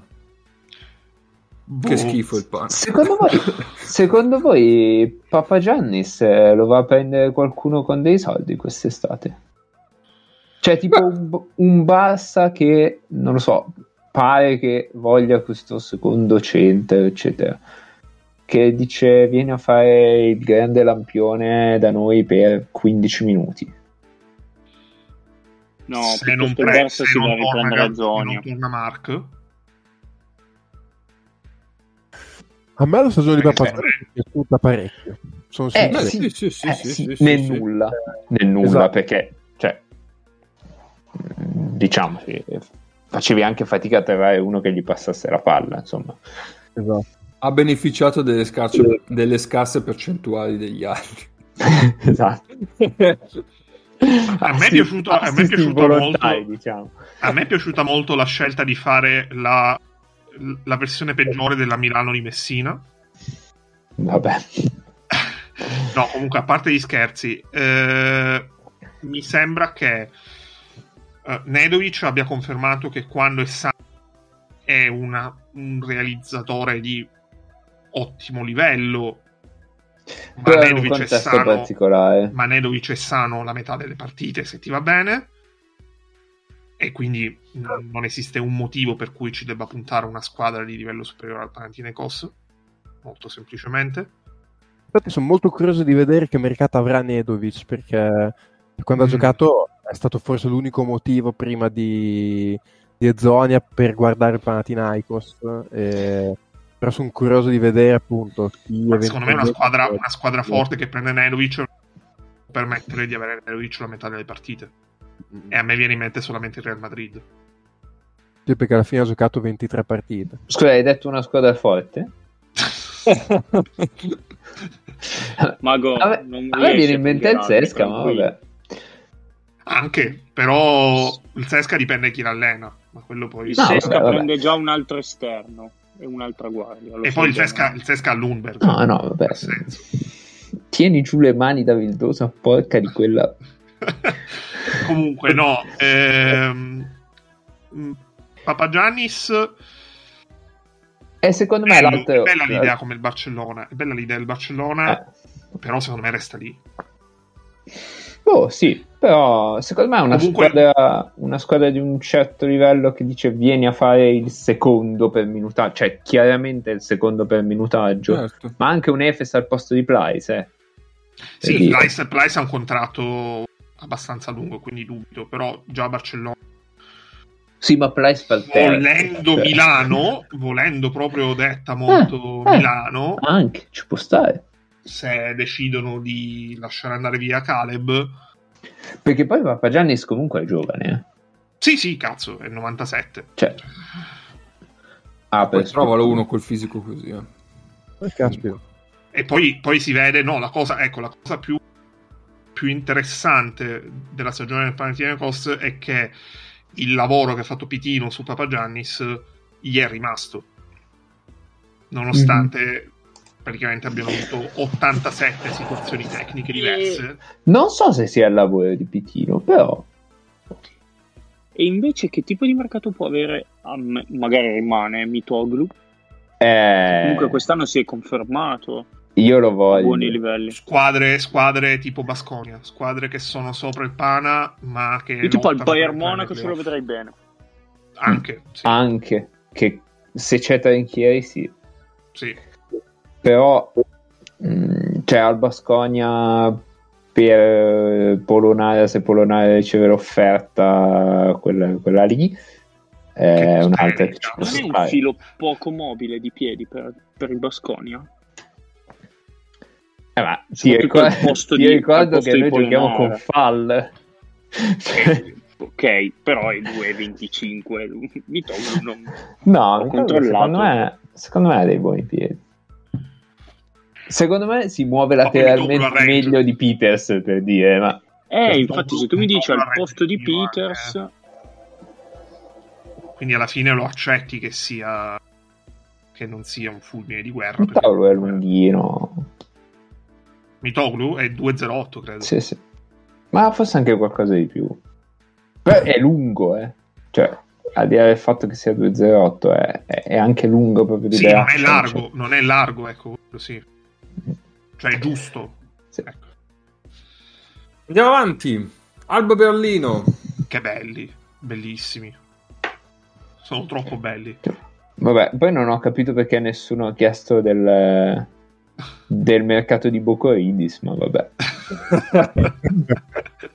Vabbè, eh, cioè, Allora, l'Alba Berlino, secondo me, se, re- se trovano il modo di tenere l'Hammers, non tanto perché non ha contratto, perché ha contratto, ma perché potrebbero essercene tante in fila, e potrebbero divertirsi l'anno prossimo, che significa, comunque avendo la garanzia di altre due stagioni di Eurolega, continuare a sviluppare e magari fare 3-4 vittorie in più. Sì, ma sull'Hammers tanti, tanti in fila in Eurocup. Ennio. Mm? No, no, no. mm, L'Hammers ha prospettive. L'Hammers ha prospettive. Se- non per fare il titolare, ma per fare backup che cresce. Cioè, io, per esempio, se decide, se Milano decide di prendere, cioè di lasciare andare Caleb e eh, non riesce a prendere un Panis, io prendo l'Hammers tutta la vita. È una squadra Mo- che punta a fare le oddio. Final Four, non lo so. Eh. Oddio, per, per Milano secondo me no, però Beh, però tenete conto che Milano stava andando a prendere. per un Efes già di più. Milano stava andando a prendere Josh Nebo. E non mi sembra che siamo tanto lontani. Comunque, solo che l'Hammers, a differenza di Nebo, ha una stagione di Eurolega. In crescendo. Poi, sì, no, l'Efes è anche un buon nome, anche perché No. Dunston a un certo punto smetterà di giocare a pallacanestro, anche se non sembra. Però boh, vabbè. Cioè, mi sembra un profilo molto diverso da Nebo. Ora, io non è che abbia visto 600 partite di Nebo, però mi sembra uno più verticale, più mobile. Poi è l'alba è interessante capire prima di tutto se Aito resta, perché eh, lui ha rinnovato di anno in anno, e se non resta, se rimane comunque coinvolto nel giro, perché magari non resta lui, ma rimane il suo assistente, che poi in realtà ha diretto metà delle partite, perché ad Aito è venuto il Covid quest'anno, e, e- e tra l'altro anche in quella metà delle partite la squadra ha giocato abbastanza bene. Mm. Credo per esempio abbia vinto le due col Basconia, entrambe con l'assistente. Quindi vediamo. Cosa stai... Poi cercando di aizzare Mago? bello, bello, bella bella la stagione di Fontecchio e sono curioso di vedere se ha ancora un altro gradino da fare l'anno prossimo. Dove tendenzialmente lo conosceranno un po' di più e quindi magari avrà, potrebbe avere anche meno libertà perché sarà meno, meno a sorpresa un certo suo impatto. Però in realtà l'impatto di Fontecchio è stato lineare su tutta la stagione, non è tipo partito a mille e poi è calato col proseguire la stagione. Cioè è stato Ma costante secondo me, per 34 partite. secondo me quegli spazi per un Fontecchio si creano per scindere in un attacco come quello dell'Alba. Eh, il problema è- dell'Alba è dal punto di vista difensivo, è che a un certo punto devono mettere, non so, un lungo che protegga il ferro, un esterno che passi sopra i blocchi, un po' più di Maudolò, eccetera, eccetera. Eh, l'avevano preso quest'anno, solo che gli è morto. Chi sarebbe? Noco. Nocco. Nocco... No, Eh, Quello Nocco. dello Stella Rossa. Dell'anno Eh. scorso. Solo che No, era... è al contrario. No, Eh, no, Nocco- l'avevano preso loro. Era la stella e l'hanno No, Nocco è all'Alba l'anno scorso. No, che cazzo dico? È E- e vero, due anni fa. Mago. Scusate, Oddio santo. confuso. Sì, vero. No, hanno preso Kumagea a stagione in che ci, probabilmente ci lavoreranno adesso su playoff in Germania. Boh, mm, non lo so. Cioè, se- no, secondo me è più tra gli esterni che tra i lunghi. Perché, boh, non lo so. Alla fine, se tieni Lammers, anche due a. Però tra gli esterni avere uno che protegga il ferro. tieni Cioè, Granger, Lammers, sì. Eh. Cioè, Granger è molto bene in attacco, però dovresti cambiare, dovresti cambiare lo. dovresti cambiare Siva. Sì. Eh, lui, essendo tedesco, non lo puoi muovere. No, è vero, cazzo, lo è... Eh, dovresti cambiare Siva, sì. eh, che Che, che Insomma, la da una vita, mostrato- quindi anche... ha mostrato un po' di limiti a, a- a questo livello. Però, vabbè. C'è anche un'età ormai, no? penso di sì. Forse c'è No, la mia ma- età. D'altronde d'altronde ricordo in fase dipen- difensiva copri sempre Peyton Siva. Eh, certo, certo. No, cioè, Peyton sì. Siva basta, cioè nel pieno, tutto sommato, tipo 92 lui, 90. Mm, ok. Siva, Ma perché Siva secondo me vita? magari 90? possono... Siva No, possono Troia. sperare... Eh, Siva possono sperare che, che lo chiami qualcuno, perché tipo... anziano come Sarà cazzo. là da quanto? Da quattro stagioni. Un giocatore quel di tipo sì. là da tanto, poi, poi ha contratto. Eh, lui dopo è Caserta è andato lì. andarsene. Eh, minchia, e Caserta c'è andato una vita fa, quindi... Boh. Non lo so, eh, mi sembra una squadra difficile anche da migliorare l'Alba perché è molto particolare, quindi non saprei bene dove mettere le mani. Però, vabbè, andiamo avanti. Andiamo avanti, quindi dopo l'Alba ci abbiamo la Svel. Mm. Questa è un'altra squadra strana che rifà tutto ogni volta e ne tiene due o tre. Però quest'anno hanno un altro, cioè quest'anno allora, se fino a quest'anno il rifare tutto poteva avere un senso perché non avevano la certezza del posto, adesso hanno la certezza del posto e quindi possono volendo tirare, un, tirare una riga e dire ok, eh, in queste due stagioni abbiamo questi giocatori che eh, terremmo perché eccetera eccetera e, e possono decidere cosa vogliono fare pressione di dover essere per forza decenti. Quindi possono scegliere se... Faccio fatica a pensare, a capire su cosa si possa costruire di questo roster qua. Su Norris Cole. No, vabbè, non riscolve, non credo. Però, per esempio, Yabusele è stato Sì. ben più che dignitoso. Mm. È Abu- comunque un giocatore che ha prospettiva. Aveva il mercato, eh, che c'erano richieste Sì. a squadre di alta Eurolega. Ed è anche un tipo di giocatore che mm, non è così autosufficiente, quindi sta bene in una squadra un po' migliore di, Di loro. di una Svel. Eh, a differenza di Norris Cole, che invece secondo me in una squadra migliore è difficile che ci possa andare perché è uno che si prende tanti possessi. E, Io la cosa che non riesco a giocatore qua- capire è che f- probabilmente anche tra 5 anni non riuscirò ancora a, ca- non riuscirò ancora a capire come cazzo di fila. No, Come- si è saltato Ennio. Come cazzo hanno fatto questi a vincere 7 partite? Eh, ma le strisce di vittorie sono, cioè, Ma 7 partite. Cioè, ho capito. Vabbè. 7 partite e mezzo girone, praticamente. No, mezzo girone no, è un terzo. Eh, eh, sono tante 7 partite. Cioè, mm, una squadra mediocre, ecco, una squadra mediocre in canna quelle 4, magari 5 partite ce le ha. 7 partite significa che almeno per due doppi turni consecutivi li hai vinte entrambi. Che è tanto. E quindi? No, e- cap- e quindi è un discorso o avevano, cioè sono Si stavano drogando, mi stai dicendo questo? È scandalo. erano comunque buoni, ma non hanno avuto la continuità No. necessaria per essere alto di quello che erano.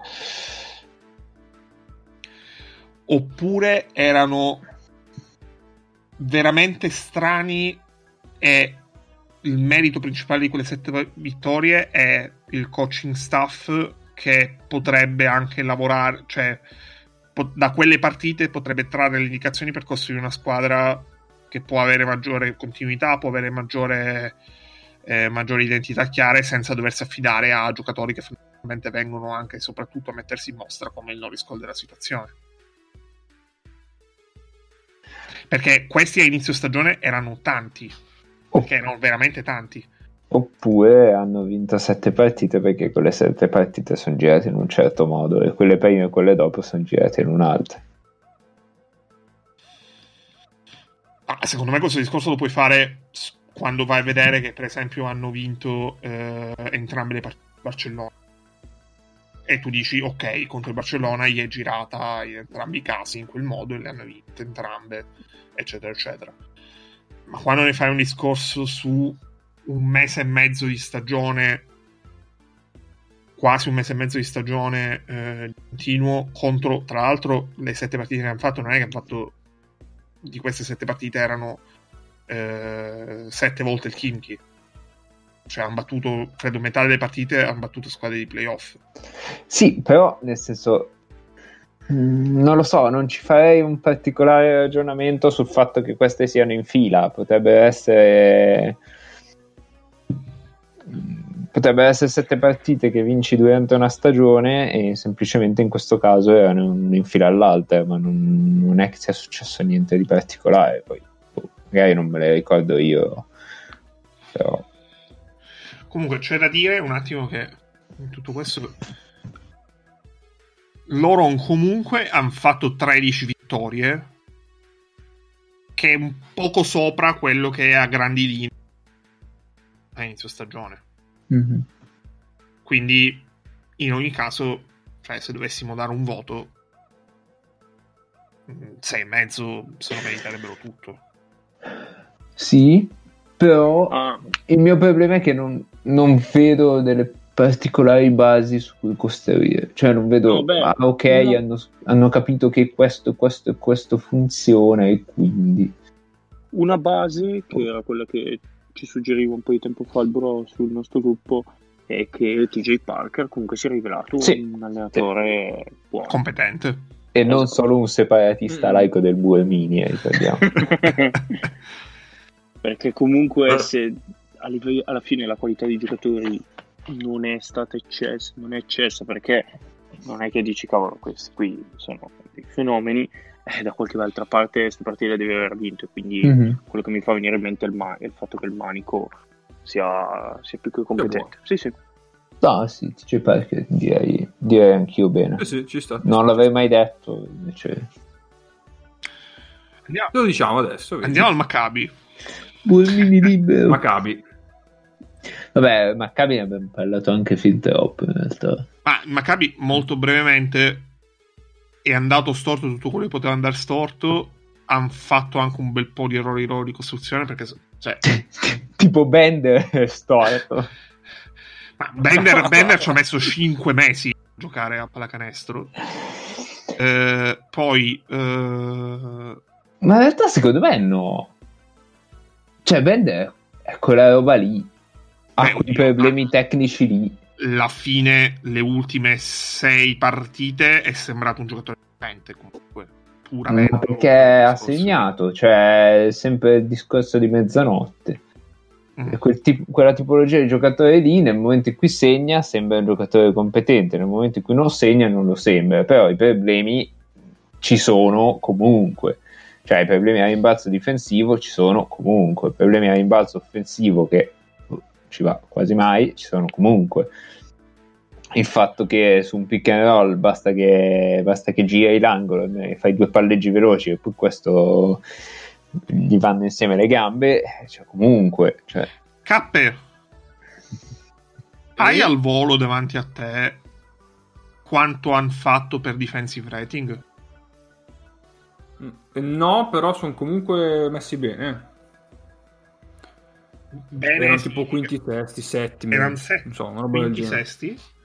è l'anno scorso che hanno fatto una stagione senza senso dal punto di vista difensivo.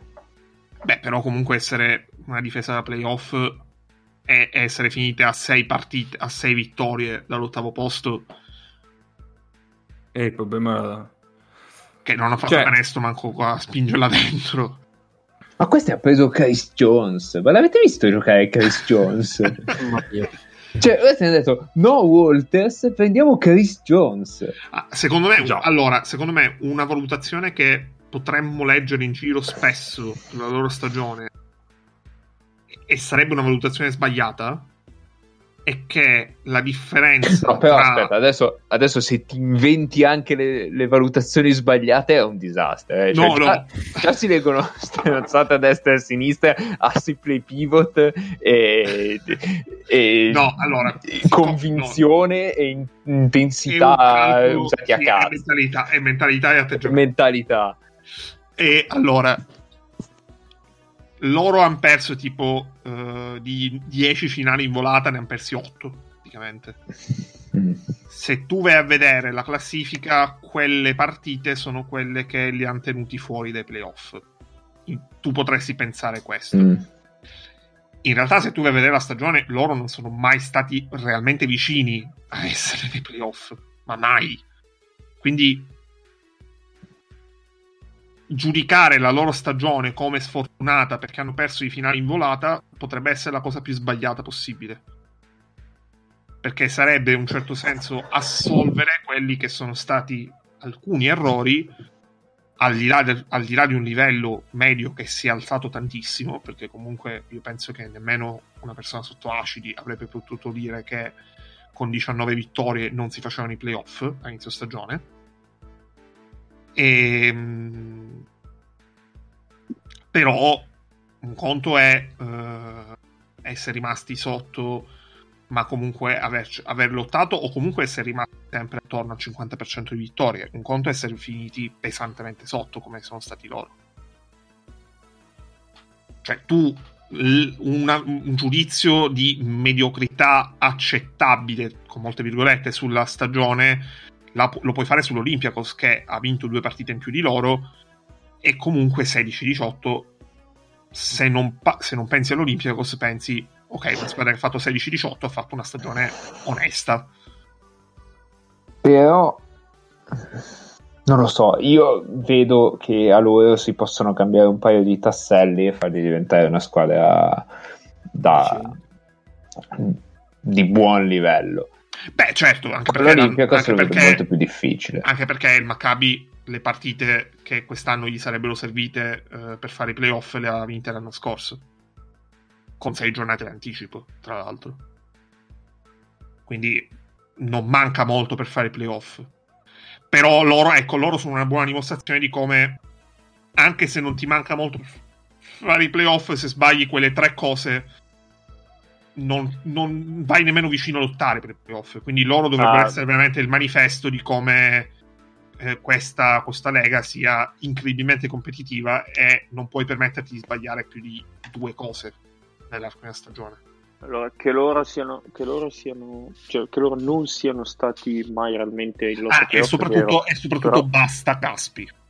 Basta Caspi. Vabbè, perché non c'è mai stato realmente. Perché, E- perché però se, tu, se tu presto, invece eh. di Caspi... Sì, no, l'ha data su presto, va bene, ma... mm, No, ma allora ti, ti dico, loro in lotta playoff non ci sono mai stati. Considera l'ultimo mese loro proprio hanno sbarcato, cioè l'Olympiacos almeno ci ha provato eh, l'ultimo mese. E beh, eh, te- che cosa non ha altro da giocare? Eh beh. eh beh. No, no, è vero, però per esempio loro... Allora, io alcune attenuanti a loro puoi darle perché Dic è venuto fuori a lungo andare e io onestamente penso che l'anno prossimo sarà un giocatore molto migliore rispetto a quello di quest'anno. Perché è peggio è Chi? difficile. Zizic. Sì, ci ha fatto il primo mese dove poteva stare al capo, poi ha perso il posto. Ed è rientrato quest'ultimo mese perché Otello Hunter era- era stato fuori per infortunio, Ed perché ormai bene. valeva tutto. Ed è Sì, ma in bene. partite dove realmente non valeva niente. Cioè, Sì, nella siamo parte, d'accordo, Nella parte che siamo contava della stagione, lui è veramente il verecondo, cioè non poteva stare in campo più di Ma- 13 Ma è un 97, è un 97 che Io però in Zizic vedo difetti strutturali Ma che... dov'è, dov'è che deve migliorare Esatto. Zizic per diventare un lo, giocatore? Lo paghi per, per- lo paghi per essere un titolare anche. Il problema è anche quello. allora lo pagano per essere una stella, perché per quanto l'hanno, l'hanno pagato, lo pagano. Eh, Eh, quindi per me, cioè, non è che ti posso aspettare tanto, eh. Cioè, quest'anno malissimo. cioè, Zizic è un giocatore difettoso su, mol- su vari aspetti, soprattutto la metacampo difensiva, ma anche qualcuno offensivo, che se eh, è in una squadra tipo da Russafaka che fa un gran casino, ma anche forse tipo eh, Pana di quest'anno, dove arriva in balzo molto in corsa, eh, questo- in questo mi ricorda un po' Papa Giannis, può fare effettivamente mh, una buona stagione con vari minuti, ma se lo metti in un contesto più strutturato, eh, eh, quei limiti lì ci sono, cioè, eh, evidenti. N- non so come sia possibile limare, limare tutta quella roba lì. Sì, ho paura che il problema con Zizic sia che probabilmente loro quest'anno si aspettavano come riferimenti offensivi 1-2 Wilbekin e 2 Zizic e invece Zizic mi Eh sa sì. che è più giocatore dove tu devi dire i nostri riferimenti 1-2-3 sono questo A, B, C e poi Zizic sta lì raccoglie quello che avanza e fa 10-12 punti e prende su 10 rimbalzi e allora lui è un giocatore che ti sposta il livello. Mi stai dicendo che il giocatore perfetto per giocare con Zizic era Quincy Esi? Io quella è una cosa che non ho capito del Maccabi, perché non siamo andati a prendere il 4, che non per forza Quincy Esi, cioè perché vabbè ok ti si chiude la pista Quincy Perché non sei andato a prendere qualcos'altro? Adesso- Però difensivamente ci può stare, ma offensivamente, come dicevi tu, Nick, che doveva essere la tua opzione numero due, cosa fa Zizic offensivamente? È, Eh, bravo a quindi- sigilla- è bravo a sigillare dietro l'uomo quando riceve Sì. profondo e gancetto di mano destra. E va in Onestamente io gli ho balzo, visto e fare va in balzo decentemente, diciamo, dai. Poi comunque la difesa co- quando, viene, quando si muove sulle penetrazioni di Wilbekin o di Taylor Dorsey così che vanno al ferro, fai fatica a tagliarlo fuori. Se, Eh, se, però- se il suo uomo aiuta, stop. Cioè, le- lui quest'anno ha fatto quello. Sì, sì, sì. Però Eh. difensivamente invece secondo me si pone un altro problema, cioè il fatto che fino all'anno scorso giocavi in un certo modo con un lungo che arrivava e, e anche quest'anno con Hunter con un lungo che arriva e rompe i coglioni al, al palleggio del piccolo e poi eh, da lì una serie di rotazioni eccetera e con Zizic quella roba non la puoi fare Esatto. Ma poi, mh, per cioè, cui anche... si può accoppiare con Wilbekin e Dorsey? Boh, secondo me no Anche volendo ci fosse stato Quincy Esi, secondo me il discorso difensivo non cambia. Quelli sono problemi strutturali di Zigic che si Eh, porta sì. dietro per tutta la vita. Eh, eh sì Ma Cioè, magari- magari qualche- Safaka che te frega, lo fai droppare e dice vabbè pigliamo quei, quei canestri che dobbiamo pigliare su lui che droppa e, la- e l'esterno che, che si arresta e tira e vabbè e se sei Darius Safaka te ne freghi di quella situazione lì e ti, e ti becchi solo il bene di Zizic nel lato, nel lato d'attacco Offensivo. diciamo Sì, esatto sì. Oh, Poi c'è da dire una cosa, che eh, in aggiunta a tutto questo Scotty Wilbekin il girone di ritorno è crollato in una maniera abbastanza fragorosa perché Sì. il girone di ritorno Wilbekin è su doppia cifra, vado proprio sui numeri grezzi perché loro comunque avevano bisogno anche di quello. Eh, Sì, di volume avevano bisogno Esatto, appena sopra la doppia cifra di media con tipo il 35% dal campo è chiaro che, sai, a prestare quel livello tu bisogna che i giocatori su cui hai scommesso, almeno quelli, rendano poi dietro magari un po' le giusti, però se le tue, le tue scommesse 1 e 2 fanno quella stagione lì, eh, e guarda, gli è forse anche andata bene che ne hanno vinte 14 a un certo punto. Sì, sì, sì, sì, sì, sì, sì. Beh, è anche vero che l'anno scorso Wilbekin ha fatto una stagione che anche, cioè, forse è, diffi- è difficilmente ripetibile in senso positivo. Sì, no, quello è vero. Io mi ricordo che quando avevamo parlato la prima volta del Maccabi, che era ancora il girone d'andata, già il girone d'andata di comunque Wilbekin sta Sì. giocando un po', nonostante stesse segnando, stesse facendo del volume in termini di punti, però era abbastanza inefficiente. Il girone di ritorno è proprio crollato anche dal Mm-mm. punto di vista di, di realizzazione. Poi è vero quello che dici Ennio, l'anno scorso aveva fatto, cioè dietro l'archino avevano detto non era stato il primo degli umani, eh, quindi eh, quello ovviamente fa la differenza. Beh, quest'anno del Maccabi, forse io l'ho, l'ho seguito poco nel girone di ritorno, però ne, ne penso il migliore è l'Aja. Insieme a. Bravo! E, e Calo Iaro, Bravo. Calo Iaro Oltre a Hotel Hunter che per essere comunque eh, uno navigato e tutto ha fatto una... Ha fatto per avere una bella 87 stagione anni ha fatto una, gran- una bella stagione. Eh, no, sì. Però poi tra gli esterni Elijah permette il migliore. Sì, sì, Sì. anche senza probabilmente. Va bene, andiamo avanti. Andiamo avanti su questa chiosa che è bellissima. ti piace ti piace molto Olympiakos, Olympiakos. Ma allora, io dico una cosa forte su di loro, che per certi versi potrebbe avere poco senso. Ma contando che Lucas ha fatto una stagione mediocre, contando che Lucas ha fatto una stagione mediocre, per me, con una stagione mediocre di Lucas, fare 16 vittorie è un bicchiere mezzo pieno. però eh, è un anno e mezzo, cioè è un- due anni che chiunque fa una stagione mediocre all'Olimpiakos e poi se ne va da lì e succedono cose. Sì. Però Quindi- quest'anno, quest'anno loro- ci sono dei giocatori con una buona stagione E all'Olimpico. Eh no, Vezenkov ha fatto una super stagione. Sì, no, vabbè, Vezenkov- Lui ha fatto giocato- proprio la... Ma la non degli esterni, non degli esterni. No, ah, Harrison ha giocato una buona stagione. McKissic. McKissic Mm. si è con... Come cioè, Kissic forse. ecco, allora, McKissic non avevi capito, era un giocatore da Eurolega o da alta Eurocup che in Eurolega può starci ma non è il suo livello, hai capito che è un giocatore di Eurolega quest'anno. Eh sì, era un po' un oggetto misterioso, Mm. visto che alla Non fine so. era questo esterno gigantesco che attaccava il ferro atletico e con, ti aspettavi avesse molti meno punti nelle mani. Invece si è rivelato che anche mettendosi in proprio al ferro non avesse Harrison ha, ha trovato il suo posto. difesa schierata. eh, Mamma mia, Harrison. poi anche Jean Charles comunque buono, accettabile. Sotto Cioè, in realtà questi- non sono Questi vi male. ricordo che, che giocano la metà delle partite di tutti gli altri. Eh, Eh sì. Eh, sì, devi però essere, devi sì. essere buono lo stesso, Mago, per vincere.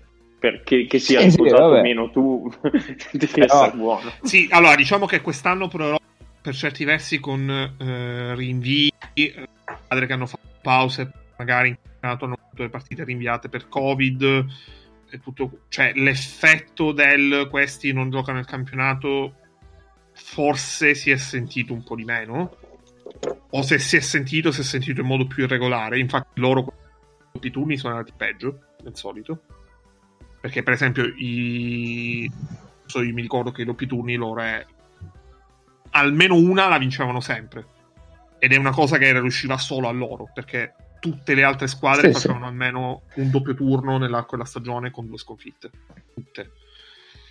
E mm, quest'anno sono stati più regolari, ecco, nel, nel discorso. E, mm, e per certi versi è anche più incoraggiante perché significa che il livello che hanno raggiunto, che comunque è superiore rispetto all'anno scorso, e alla fine, se tu pensi di certezze, questa squadra aveva su Lucas. Vabbè, il livello è superiore perché ha messo dentro Lucas. Cioè, secondo me la notizia è che una squadra con Lucas non arriva ai playoff.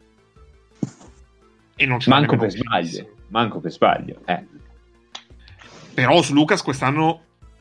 Allora, se tu fai una, una classifica di le 10 migliori guardie della stagione di Eurolega, della stagione, non di valore assoluto, metti Lucas? Non lo metti dentro, ma mai nella vita. No, infatti, nemmeno io. Ma mai nella vita non lo metti dentro. Perché No. se tu ne fai un discorso, le 10 migliori in assoluto, metti Lucas. Se tu fai un discorso di Eh. questa stagione, no. Eh, però sarebbe mica colpa mia. Cioè, è colpa no, di quella quindi- squadra lì. quindi- no, quindi il fatto, per que- torniamo al discorso che ti dicevo prima, 16 vittorie su 34 con Lucas che non gioca al suo livello è un bicchiere mezzo pieno. E a differenza del, Eh, oppure, oppure è una squadra che ha fatto giocare talmente male Slucas che pure con Slucas non è riuscita a fare i playoff. No, secondo me, mh, a parte quel discorso, loro comunque delle basi dei giocatori su cui sviluppare, continuare a sviluppare, ce li hanno. Perché comunque Vezenkov può avere ancora dei margini. Che non te lo vengono a prendere, Vezenkov. Eh, Ma credo fa- che l'abbia rinnovato, eh. O Sì, comunque che- Eh, Sì, aveva comunque- aveva comunque il o contratto. Volevano rinnovare, sì. Poi anche sotto canestro, a parte Printesis, che comunque ha Vabbè, già rinnovato. ovviamente. No, Kufos, lascia stare, eh, lascia stare Kufos. Kufos- in A2 giocherà. Aspetta, provo ad andare sul sito dell'A2. Eh, sotto canestro eh, gli altri presentabili che non sono Printesis hanno comunque ancora cioè hanno sono tutti under eh, 27 credo Cioè, Sì, a San Martin, boh, eh. sì no a San Martin Bu però Ellis è buono Eh, Eh, oddio.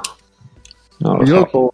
forse tra Martin e Ellis, eh, forse più Martin. Sì, Eh, anche secondo me. Ma, ma quanti margini ha Martin di miglioramento? E che è quello lì, nel senso, poi gli devi Eh. mettere di fianco uno sapendo che lui è quello.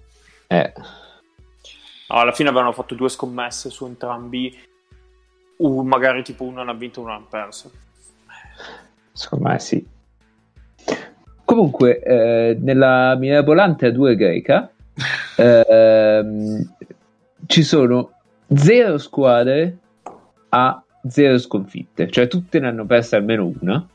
tranne Coeoivos e Agrignu che però si sono ritirate dal campionato. Quindi il campionato è a 14. Però intanto loro non hanno perso. Io, io vorrei capire una cosa, ma Sì. c'è qualcuno di loro, e ovviamente non penso a quelli grossi, ma magari penso Cufo. al ragazzino del 2003-2004 che hanno preso stagione in corso e che magari se ci credono tanto l'anno prossimo potrebbe anche avere dei minuti. Che sta giocando? Cufos, Cufos, secondo me io... No, sei serio? No, non lo so. Adesso provo ad andare a guardare. Beh, l'unico che loro avevano cioè, Però il sito solo giovane, in greco è un disastro. giovane aggregato è forse Harlan Popoulos. Cioè, Lampopoulos c'ha 24 anni, cioè è il giovane 97, sì, sì, è il, è il Ah, più no, giovane di quel roster. Ah, ok, che gioca in A2. È il più giovane di quel roster alla fine. Io, io il, sito, il sito greco impazzisco tutte le volte, adesso ci proviamo. Poi non c'è neanche in inglese, capito? Roba qua. Vabbè, Eh, andiamo avanti, Mago. Vabbè, vabbè. No, no, però, però- però vi devo aggiornare perché Daphne Daphne è una vittoria e cinque sconfitte, però, però è nono, quindi a pari punti con la settima, quindi ci giochiamo i playoff. Peccato che la settima abbia tre vittorie e una sconfitta, e quindi... Ma Mago, io ti dico che su Wikipedia invece eh, loro sono capolisti perché hanno giocato solamente due partite. mentre- No, no, ma Wikipedia sulla 2 greca lascia stare. Ma tra l'altro c'è il Marussi in A2. Sì, sì, Marussi che è, che è appunto quella con tre vittorie e una sconfitta. L'Olympiacos B è quinta, ha quattro vittorie e una sconfitta. Fa parte del gruppo di tre squadre a una sconfitta, diciamo. Bene, bene. Perché Andiamo poi avanti, andiamo vanno, avanti. vanno interpretati queste classifiche come i fondi del caffè, praticamente. E arriviamo alla prima parte del, del Ah. Delfini. Andiamo avanti e quindi facciamo le ultime due squadre perché poi abbiamo finito e sono tutte quelle di Mago perché la prima è lo Zaghiris. Ciao. Forse Ah, ci, quindi- vi ricorderete di noi come squadra verde con il pubblico che urla tanto. È tutto Allora, finito. Io vorrei, vorrei un attimo elencare l'andamento dei risultati dello Gelghiris, che è, è bellissimo, obiettivamente. Ci portano via Gaigonis. Allora, lo Gelghiris Mm-hmm. inizia facendo 5-1, prosegue facendo 6 sconfitte di fila, risponde a queste 6 sconfitte di fila con 6 vittorie di fila. E arriva alla diciottesima, quindi, che è con 6, 10, 11, eh, 11 vittorie vincendone poi 6 da lì fino al resto di cui tipo solamente 4 nelle ultime eh, 11 giornate Intanto io vi dico che il sito eh, del campionato greco è meno aggiornato di diretta.it. Che è la fonte principale per il campionato di A2 greca, eh, in questo Eh, momento, sì, lo sai guarda- bene. Almeno non è scritto in eh, cioè è scritto con un alfabeto latino diretta.it. Qui eh, siamo un po' in difficoltà. ah poi vabbè oggi lo Ciali si è contro il Ritas o ieri sì no oggi perché stiamo registrando di domenica Va bene. sono molto scortese Che atleta, vediamo un po'. Alto sullo Zaghiris. No Ma no, io, io ho cazzeggiato Mago deve parlare solo Io, pe- io penso di averne già parlato fin troppo, cioè Direi di sì. le, le sanno già, cioè ci porteranno via Grigonis e Jakubaitis. Io voglio vedere come si fa l'anno prossimo. Direi di sì. dici, dici Yokubaitis ve lo porto via Mm, Secondo me sì. Ah, magari anche World Cup. non fanno draft esta- secondo me cioè World Cup lo, lo leggevo ad andare Sai chi ti resta, Mago? Sai chi ti resta? World Cup, World Cup mi interessa. c'è- Le Cavicius. No, no, no. Lov'è. Beh, sì, Eh sì, rinnovato, detto- cazzo. L'anno prossimo lo vedi nel calcio, siamo a posto. Beh, però magari hai anche, hai anche la stagione del ritorno. Cioè, Magari- praticamente un pazzo dinamitardo e un uomo meme. Eh, andiamo in guerra così. Con uno che si fa esplodere i petardi nelle mani e, e uno che, Quindi Willy che il fa facce col ferma smorfie del piccolo. Eh, vabbè. Quindi, quindi Le Cavicius è, Willy- è più Willy Coyote di Willy Peyote. Eh, vabbè, guarda, non so neanche cosa rispondere a questa cosa. Quindi. Oh, ma è possibile che non, ci sia un- non ci sia un- una sezione roster in questo sito? No, Ah. scusami, scusami, scusami. Eh, Torneo di Natale, torneo 3 contro 3. Quello di Natale. gente tipo, io, io ho tre nazionali. domande. Tre domande. Eh, vada, vada. Faccia le Allora, domande. La prima è Nigel Ace e Rubit se restano. Eh, secondo me Rubit sì. Io Nigel Ace se fosse una squadra da playoff io ci penserei. Sì, sì, sì. La seconda è se... Nigel Ace, Nigel è uno che veramente può fare di tutto in campo. eh. L'anno scorso faceva il tiratore sugli scarichi, quest'anno ha fatto metà stagione a fare quello che l'anno scorso faceva l'idei, cioè bloccava e rollava, eccetera. Poi invece quando si gioca col quintetto con due lunghi, lui fa, fa il terzo e fa si mette sugli scarichi, però tipo parte dal palleggio contro i tre avversari, cioè fa, fa un insieme di cose che, che non, non dovrebbe essere normale in un giocatore di quel livello lì. Vai. chi terresti se ti fosse data la possibilità di tenerne uno dei due? Perché magari per eh, potere, Mm. potere economico, tutto quello che vuoi, puoi farlo. Tra World Cup e Grigonis. Vabbè, stai scherzando. cioè, ma Grigonis è, è un giocatore che se l'anno prossimo va al Barça fa, rischia di fare il primo quintetto Eurolega. Ok, la terza di tutta la gentaglia che avete dato in, In prestito, Sto- immagino. In Sì, in prestito. prestito. eh. Sì, sì. E che, che magari rientra anche dentro tipo Garino, eh, eccetera, eccetera. No, E- Garino, Garino non è in prestito. No, o che rientra da infortuni. Ah, ok, ok. Garino. Chi è quello su cui punti, su cui pensi possa fare la sì. Eh, Quindi- ti, sento, ti sento saltare tutte le volte. Cioè, Sai che giocatori tipo Dinza, anche Vasturia volendo. Allora, su Vasturia, se vi ricordate, ero abbastanza negativo a inizio anno e devo dire che continuo ad esserlo. Cioè, non ho ancora capito cosa dovrebbe fare su un campo da basket eh, a questo livello, perché in- nel campionato ehm, dice, eh, tedesco è chiaro che può fare la point forward, può fare il tiratore sugli scarichi, può fare un po' di tutto e poi dietro lo copre in qualche modo. Eh, qui eh, rischia di essere un minus difensivo perché comunque è lungo ma non è che si muova lateralmente e eh, davanti non fa neanche tutta questa differenza quindi io non lo vedo benissimo l'anno prossimo Vasturia ovviamente spero di sbagliarmi però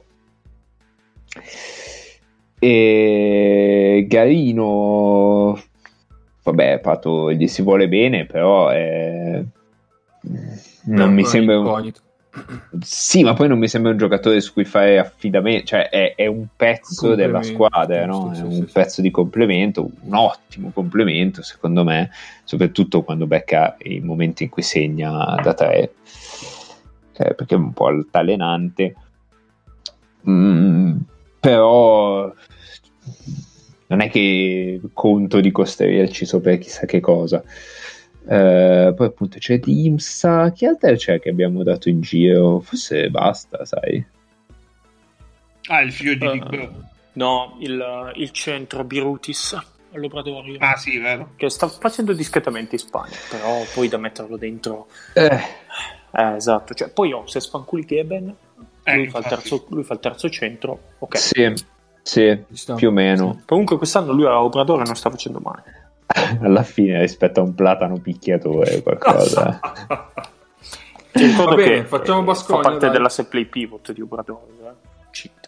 Io vorrei salutare, nel salutare eh, lo Jalgis, vorrei diceva Zalgiris. Eh, no, il niente, fatto che aveva- stai continuando a saltare. Allora, nel salutare lo Zalgiris vorrei ricordare che si diceva ma non è che stagione- più piano non salti. si diceva a inizio stagione che questi avevano il pubblico e quindi avevano un vantaggio, compe- un vantaggio sleale perché avevano 5.000 persone, Oddio. hanno avuto 5.000 persone per due partite. Ok. Mhm, e, e mhm, comunque mhm. pare Perché- che... Questo perché le stronzate che uno dice eh, a inizio stagione poi non vanno in prescrizione, rimangono stronzate se la realtà ve le supera.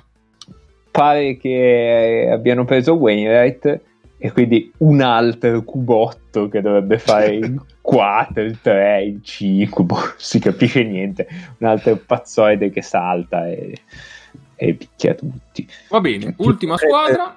Mm, mm, di, di, di. No, no, no, no, Wainwright che si potrà ammirare le Final 8 di Champions League con Strasburgo. Anche lì ci arriveremo. Madonna. Sì, vi faremo una grande presentazione, troveremo il modo di farla. Vai, vai. Va bene, ultima squadra, perché dopo la, la nona è ancora in bilico. Cioè, Sì, non la- sarà in bilico quando ascolterete questa puntata, ma sarà Esatto. in bilico e in bilico quando la si registrerà. Quindi parleremo di Un Zalgiris, di saluto- Zenit o Un Valencia. saluto alla Virtus puntata. che ha Fredo Bologna. Esatto, esatto, esatto, esatto. Allora, Bascogna. Io direi immeritato che sia già stato fuori, che sia già fuori. Eh, diciamo che delle due io credevo più nei playoff di Basconia che dello Žalgiris a inizio stagione. Eh, Ma dai, Dopodiché, eh, sì, da, da qualche anno tra l'altro. Ehm, dopodiché il fatto di non avere mezzo creatore dal palleggio se, non eh, Anni pazzi. esatto, i, i, i pazzoidi eh, è un problema e poi vabbè Vildosa io non ho mai capito quanto effettivamente abbia recuperato dall'infortunio alla spalla però Secondo me è un problema che si porterà dietro. volta- Sì, Mm. sì, Purtroppo mi sembra di sì. Se, se l'osservatore di Fringe non è riuscito a farci niente, non so chi altro. Tra l'altro, l'osservatore di Fringe che potete ammirare sulla panchina del Kazan, perché è capo mh, fisioterapista di Kazan adesso. Vedi, si spiega tutto. Volano loro fisicamente. Luca Svi- Svitko, Svi- boh, non mi ricordo. Ma Luca Vildoza, il prossimo anno lo ritroviamo lì eh, col Basconia o... Tenete giù le mani a Vildosa, porca di quella puttana. allora te la giro, Nick. Mm? Se lo troviamo lì, evidentemente è perché chi lo va a prendere non si fida della Della sua tenuta fisica, completo io la frase. Ok. Sì, sì, sì, sì. Boh, no, e non lo quindi so. non è necessariamente una bella notizia. Mm. Non lo so. Eh, un saluto però al setter di Vildosa, che è sempre molto bello. Se, se- se seguite le storie Instagram sapete di chi stiamo parlando. Su questo pelo lungo. Comunque loro, eh, secondo me, hanno fatto, han fatto una bella stagione in Eurolega. Sti cazzi. Perché comunque, cioè, io parto da un presupposto. Se tu vinci almeno il 50% delle partite in Eurolega, hai fatto una... Questo Sì. deve essere la regola d'oro. Prova a Nel- parlare piano come prima. Allora, questa deve essere la regola d'oro nel eh, tracciare qualsiasi valutazione di fine stagione. Se tu, squadra, vinci almeno il 50% delle partite, hai fatto una buona stagione. Fino a quest'anno, cioè fino a prima di quest'anno, vincendo il 50% delle partite, andavi ai playoff. Sempre. Quest'anno il livello si è alzato tantissimo Vabbè, e eh, l'ultima entrerà con o 19 o 20 vittorie, che sono un'enormità. Specialmente quando pensi che la prima ne ha vinte 24. vabbè, non c'è bisogno di, di ricordarlo così, però. eh.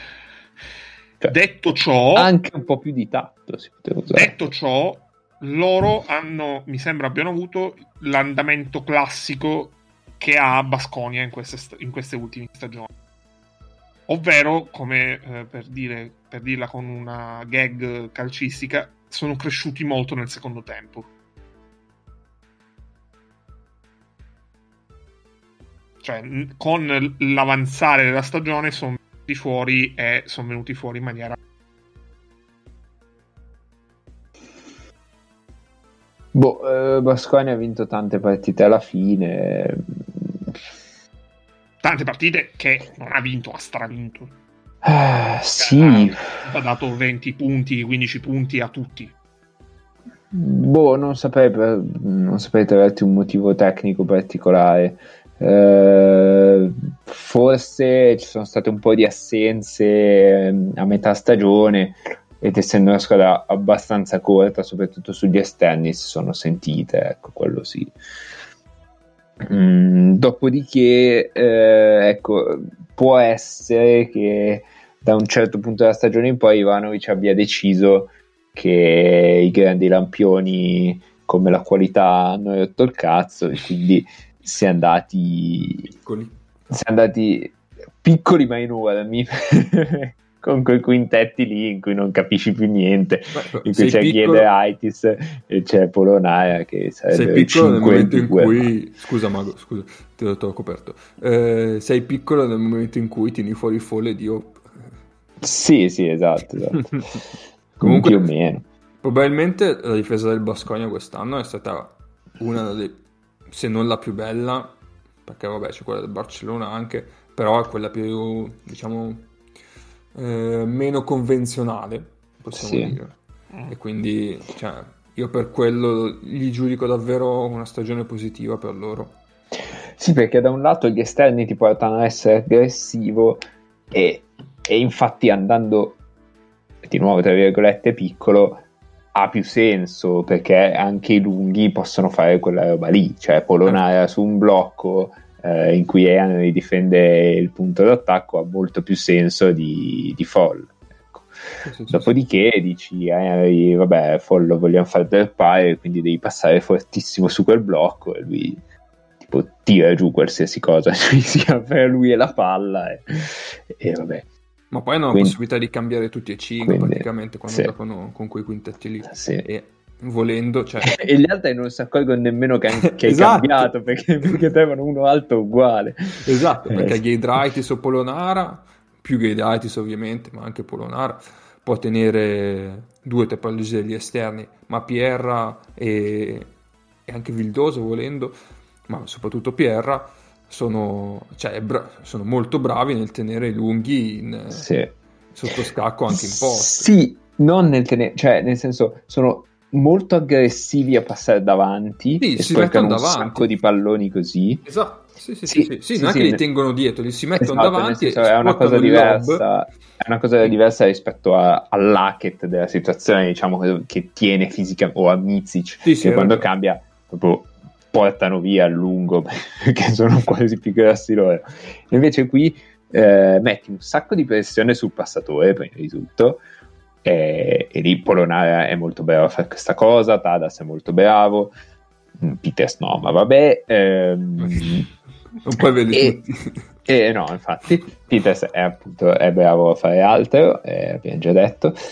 E, e poi invece eh, coinvolge anche il lato debole nella rotazione. Quindi, se arriva un lob, arriva un forsennato dal lato debole che va a toccare quella palla lì quasi sempre. Esatto. Quindi mm, mi dispiace appunto che non abbiano la possibilità di andare ai playoff per quello che hanno dimostrato. Tenendo poi conto che alla fine questi qua non hanno mai avuto il, il realizzatore che avevano pensato di avere. Esatto. Eppure, eppure Cioè, sono lì. Per assurdo, un eh, come si chiama? Oddio. Jordan Lloyd, sì, sì. No, quello del Sesca, madonna. Lundberg. Lundberg. Ex If. Basconia, no, ex Basconia. Eh, dai un Iliad. Madonna mia, non mi veniva. Eh, Vabbè, magari, magari torna l'anno prossimo a Bas- Iliad per assurdo sarebbe stato utilissimo quest'anno Assolutamente. Beh, a fare quella roba lì, Mago, Eh, a prendere anche un po' di volume. Mo torna, mo torna. Mago, cioè, se quella- pensi, Quella roba lì l'ha fatta Draghi, cioè, ragazzi. Già. Eh sì. Mago, se pensi all'inizio dell'anno tra Tadas, Kurux e Raieste, tutti e tre alla fine non giocavano.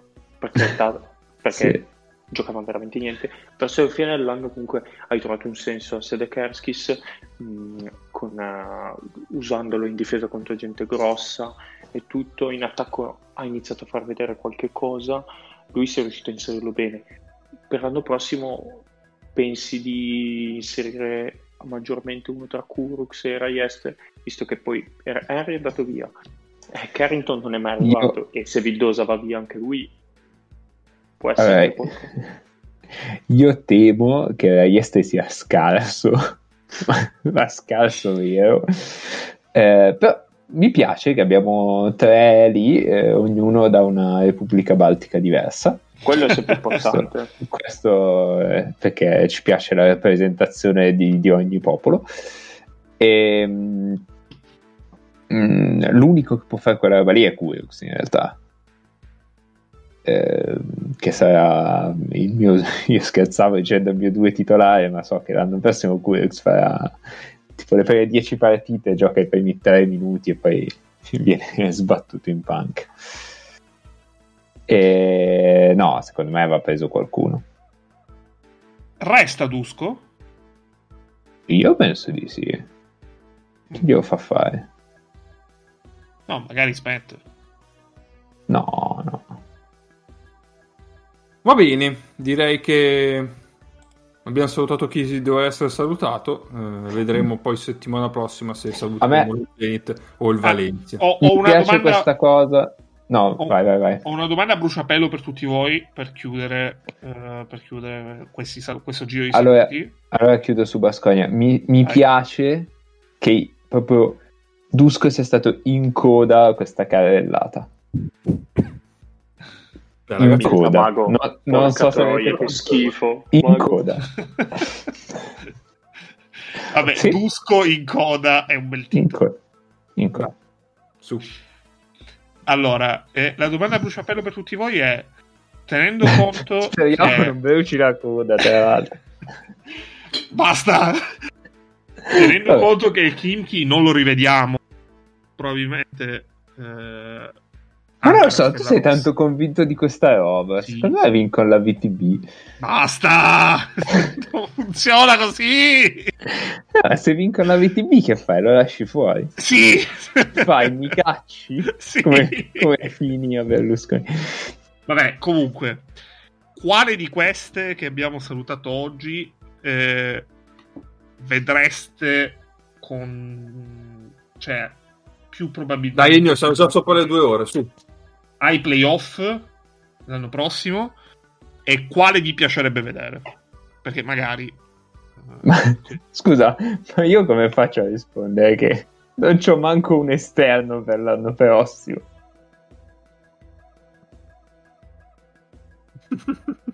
Cioè, ditemi, no, no, di- no, ma, ma puoi dirmi, mi piacerebbe vedere l'Olympiacos perché finalmente l'anno prossimo smetteranno di giocare. Cioè, questo no, no, no, allora, io vedrei bene i playoff eh, Basconia che gioca con un quintetto tutto sopra i 2-10 passandosi la palla sopra la testa e facendo le pernacchie agli avversari gne gne gne non ci arrivi quello, quello, si chiama, quello è un altro titolo ed è Space Jam 2. però ambientato a Vitoria Quindi l'anno prossimo Basconia gioca con LeBron. Ok. eh sì Una Ah, squadra... Vedere... andiamo da LeBron e gli facciamo vuoi giocare uno giochi uno vuoi giocare 5 giochi 5 che Eh, problema quello lo fa anche nella sua squadra NBA sostanzialmente. eh. Eh sì, ma con tutti gli altri che giocano a seconda di... eh, No, qui siamo avanti. Vuoi mettere Los Angeles con Vittoria? Cioè, adesso non Ma scherziamo. infatti. Madonna. No, beh, io comunque l'anno prossimo di quelle, se togliamo il Kimchi, io vorrei vedere la Virtus Bologna. in playoff. Bravo, che bravo, paraculo, lei- mamma mia! bravo, allineato alla linea, bravissimo, bravissimo. Mi, mi piace. E io a, a braccetto con la Virtus, l'Alba vorrei vedere i playoff, perché è una cosa che non succederà mai, però sarebbe bello. Io voglio vedere la squadra dove giocherà Elijah. Bravo, Cap. La Virtus, quindi sarebbe un sogno vedere Raja Bryan alla Virtus. Ah, pazzesco, mi trasferisco a Bologna. Beh, già adesso. Io, Io ai playoff l'anno prossimo vorrei vedere l'Unix Kazan. Arriva di Sky bolognesi, te lo dico. Va bene, va bene. va Allenato da Sasha Djordjevic. Mamma mia, sarebbe un plot twist pazzesco. Forse in quel caso lì lo vedrei volentieri anch'io. Va bene, dai. Ci salutiamo. Le partite da consigliare, come ormai è consuetudine, non ve le consigliare perché sono tutte da vedere. No, aspetta, questa settimana in realtà ce n'è una. Quindi potremmo provare a consigliare qualcosa del campionato italiano. Ma per favore, Egno. Bestia. Ci salutiamo. Egno, ci salutiamo, abbiamo detto.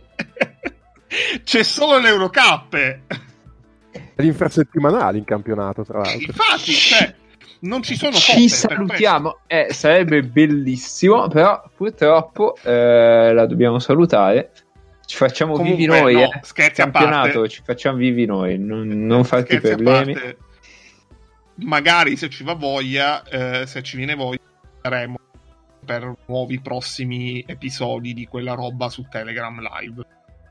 No, beh, comunque, ecco, vabbè, c'è Sassari Milano, ecco, infrasettimanale c'è Sassari Milano, se proprio vi fa schifo il resto. Sì, che Milano magari o dopo che ha perso male oggi decide di giocarla e potrebbe essere una partita di pallacanestro oppure... Perché, ma Milano deve giocare anche infrasettimanale.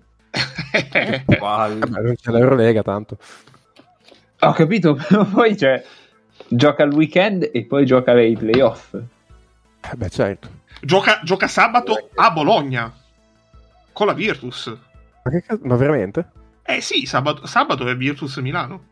Pazzesco. No, ma non a Bologna, a Milano, però. Sì, a Milano, scusami. Pazzesco. Ragazzi, ma, cioè, ma meno male che Mitsov sta riposando, se no lo troviamo in giro per il campo come i soldati in trincea nella prima guerra mondiale. che sui gomiti va in giro. Va bene, dai. Tutto qua. Ci sentiamo settimana prossima. Professore, grandissimo, professore, Ci facciamo vivi noi. Ciao. professore.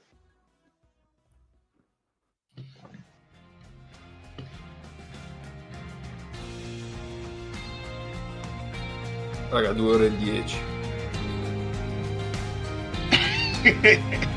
Ma, Senza parlare di difesa sul pick and roll, tra l'altro, nell'ultima ora.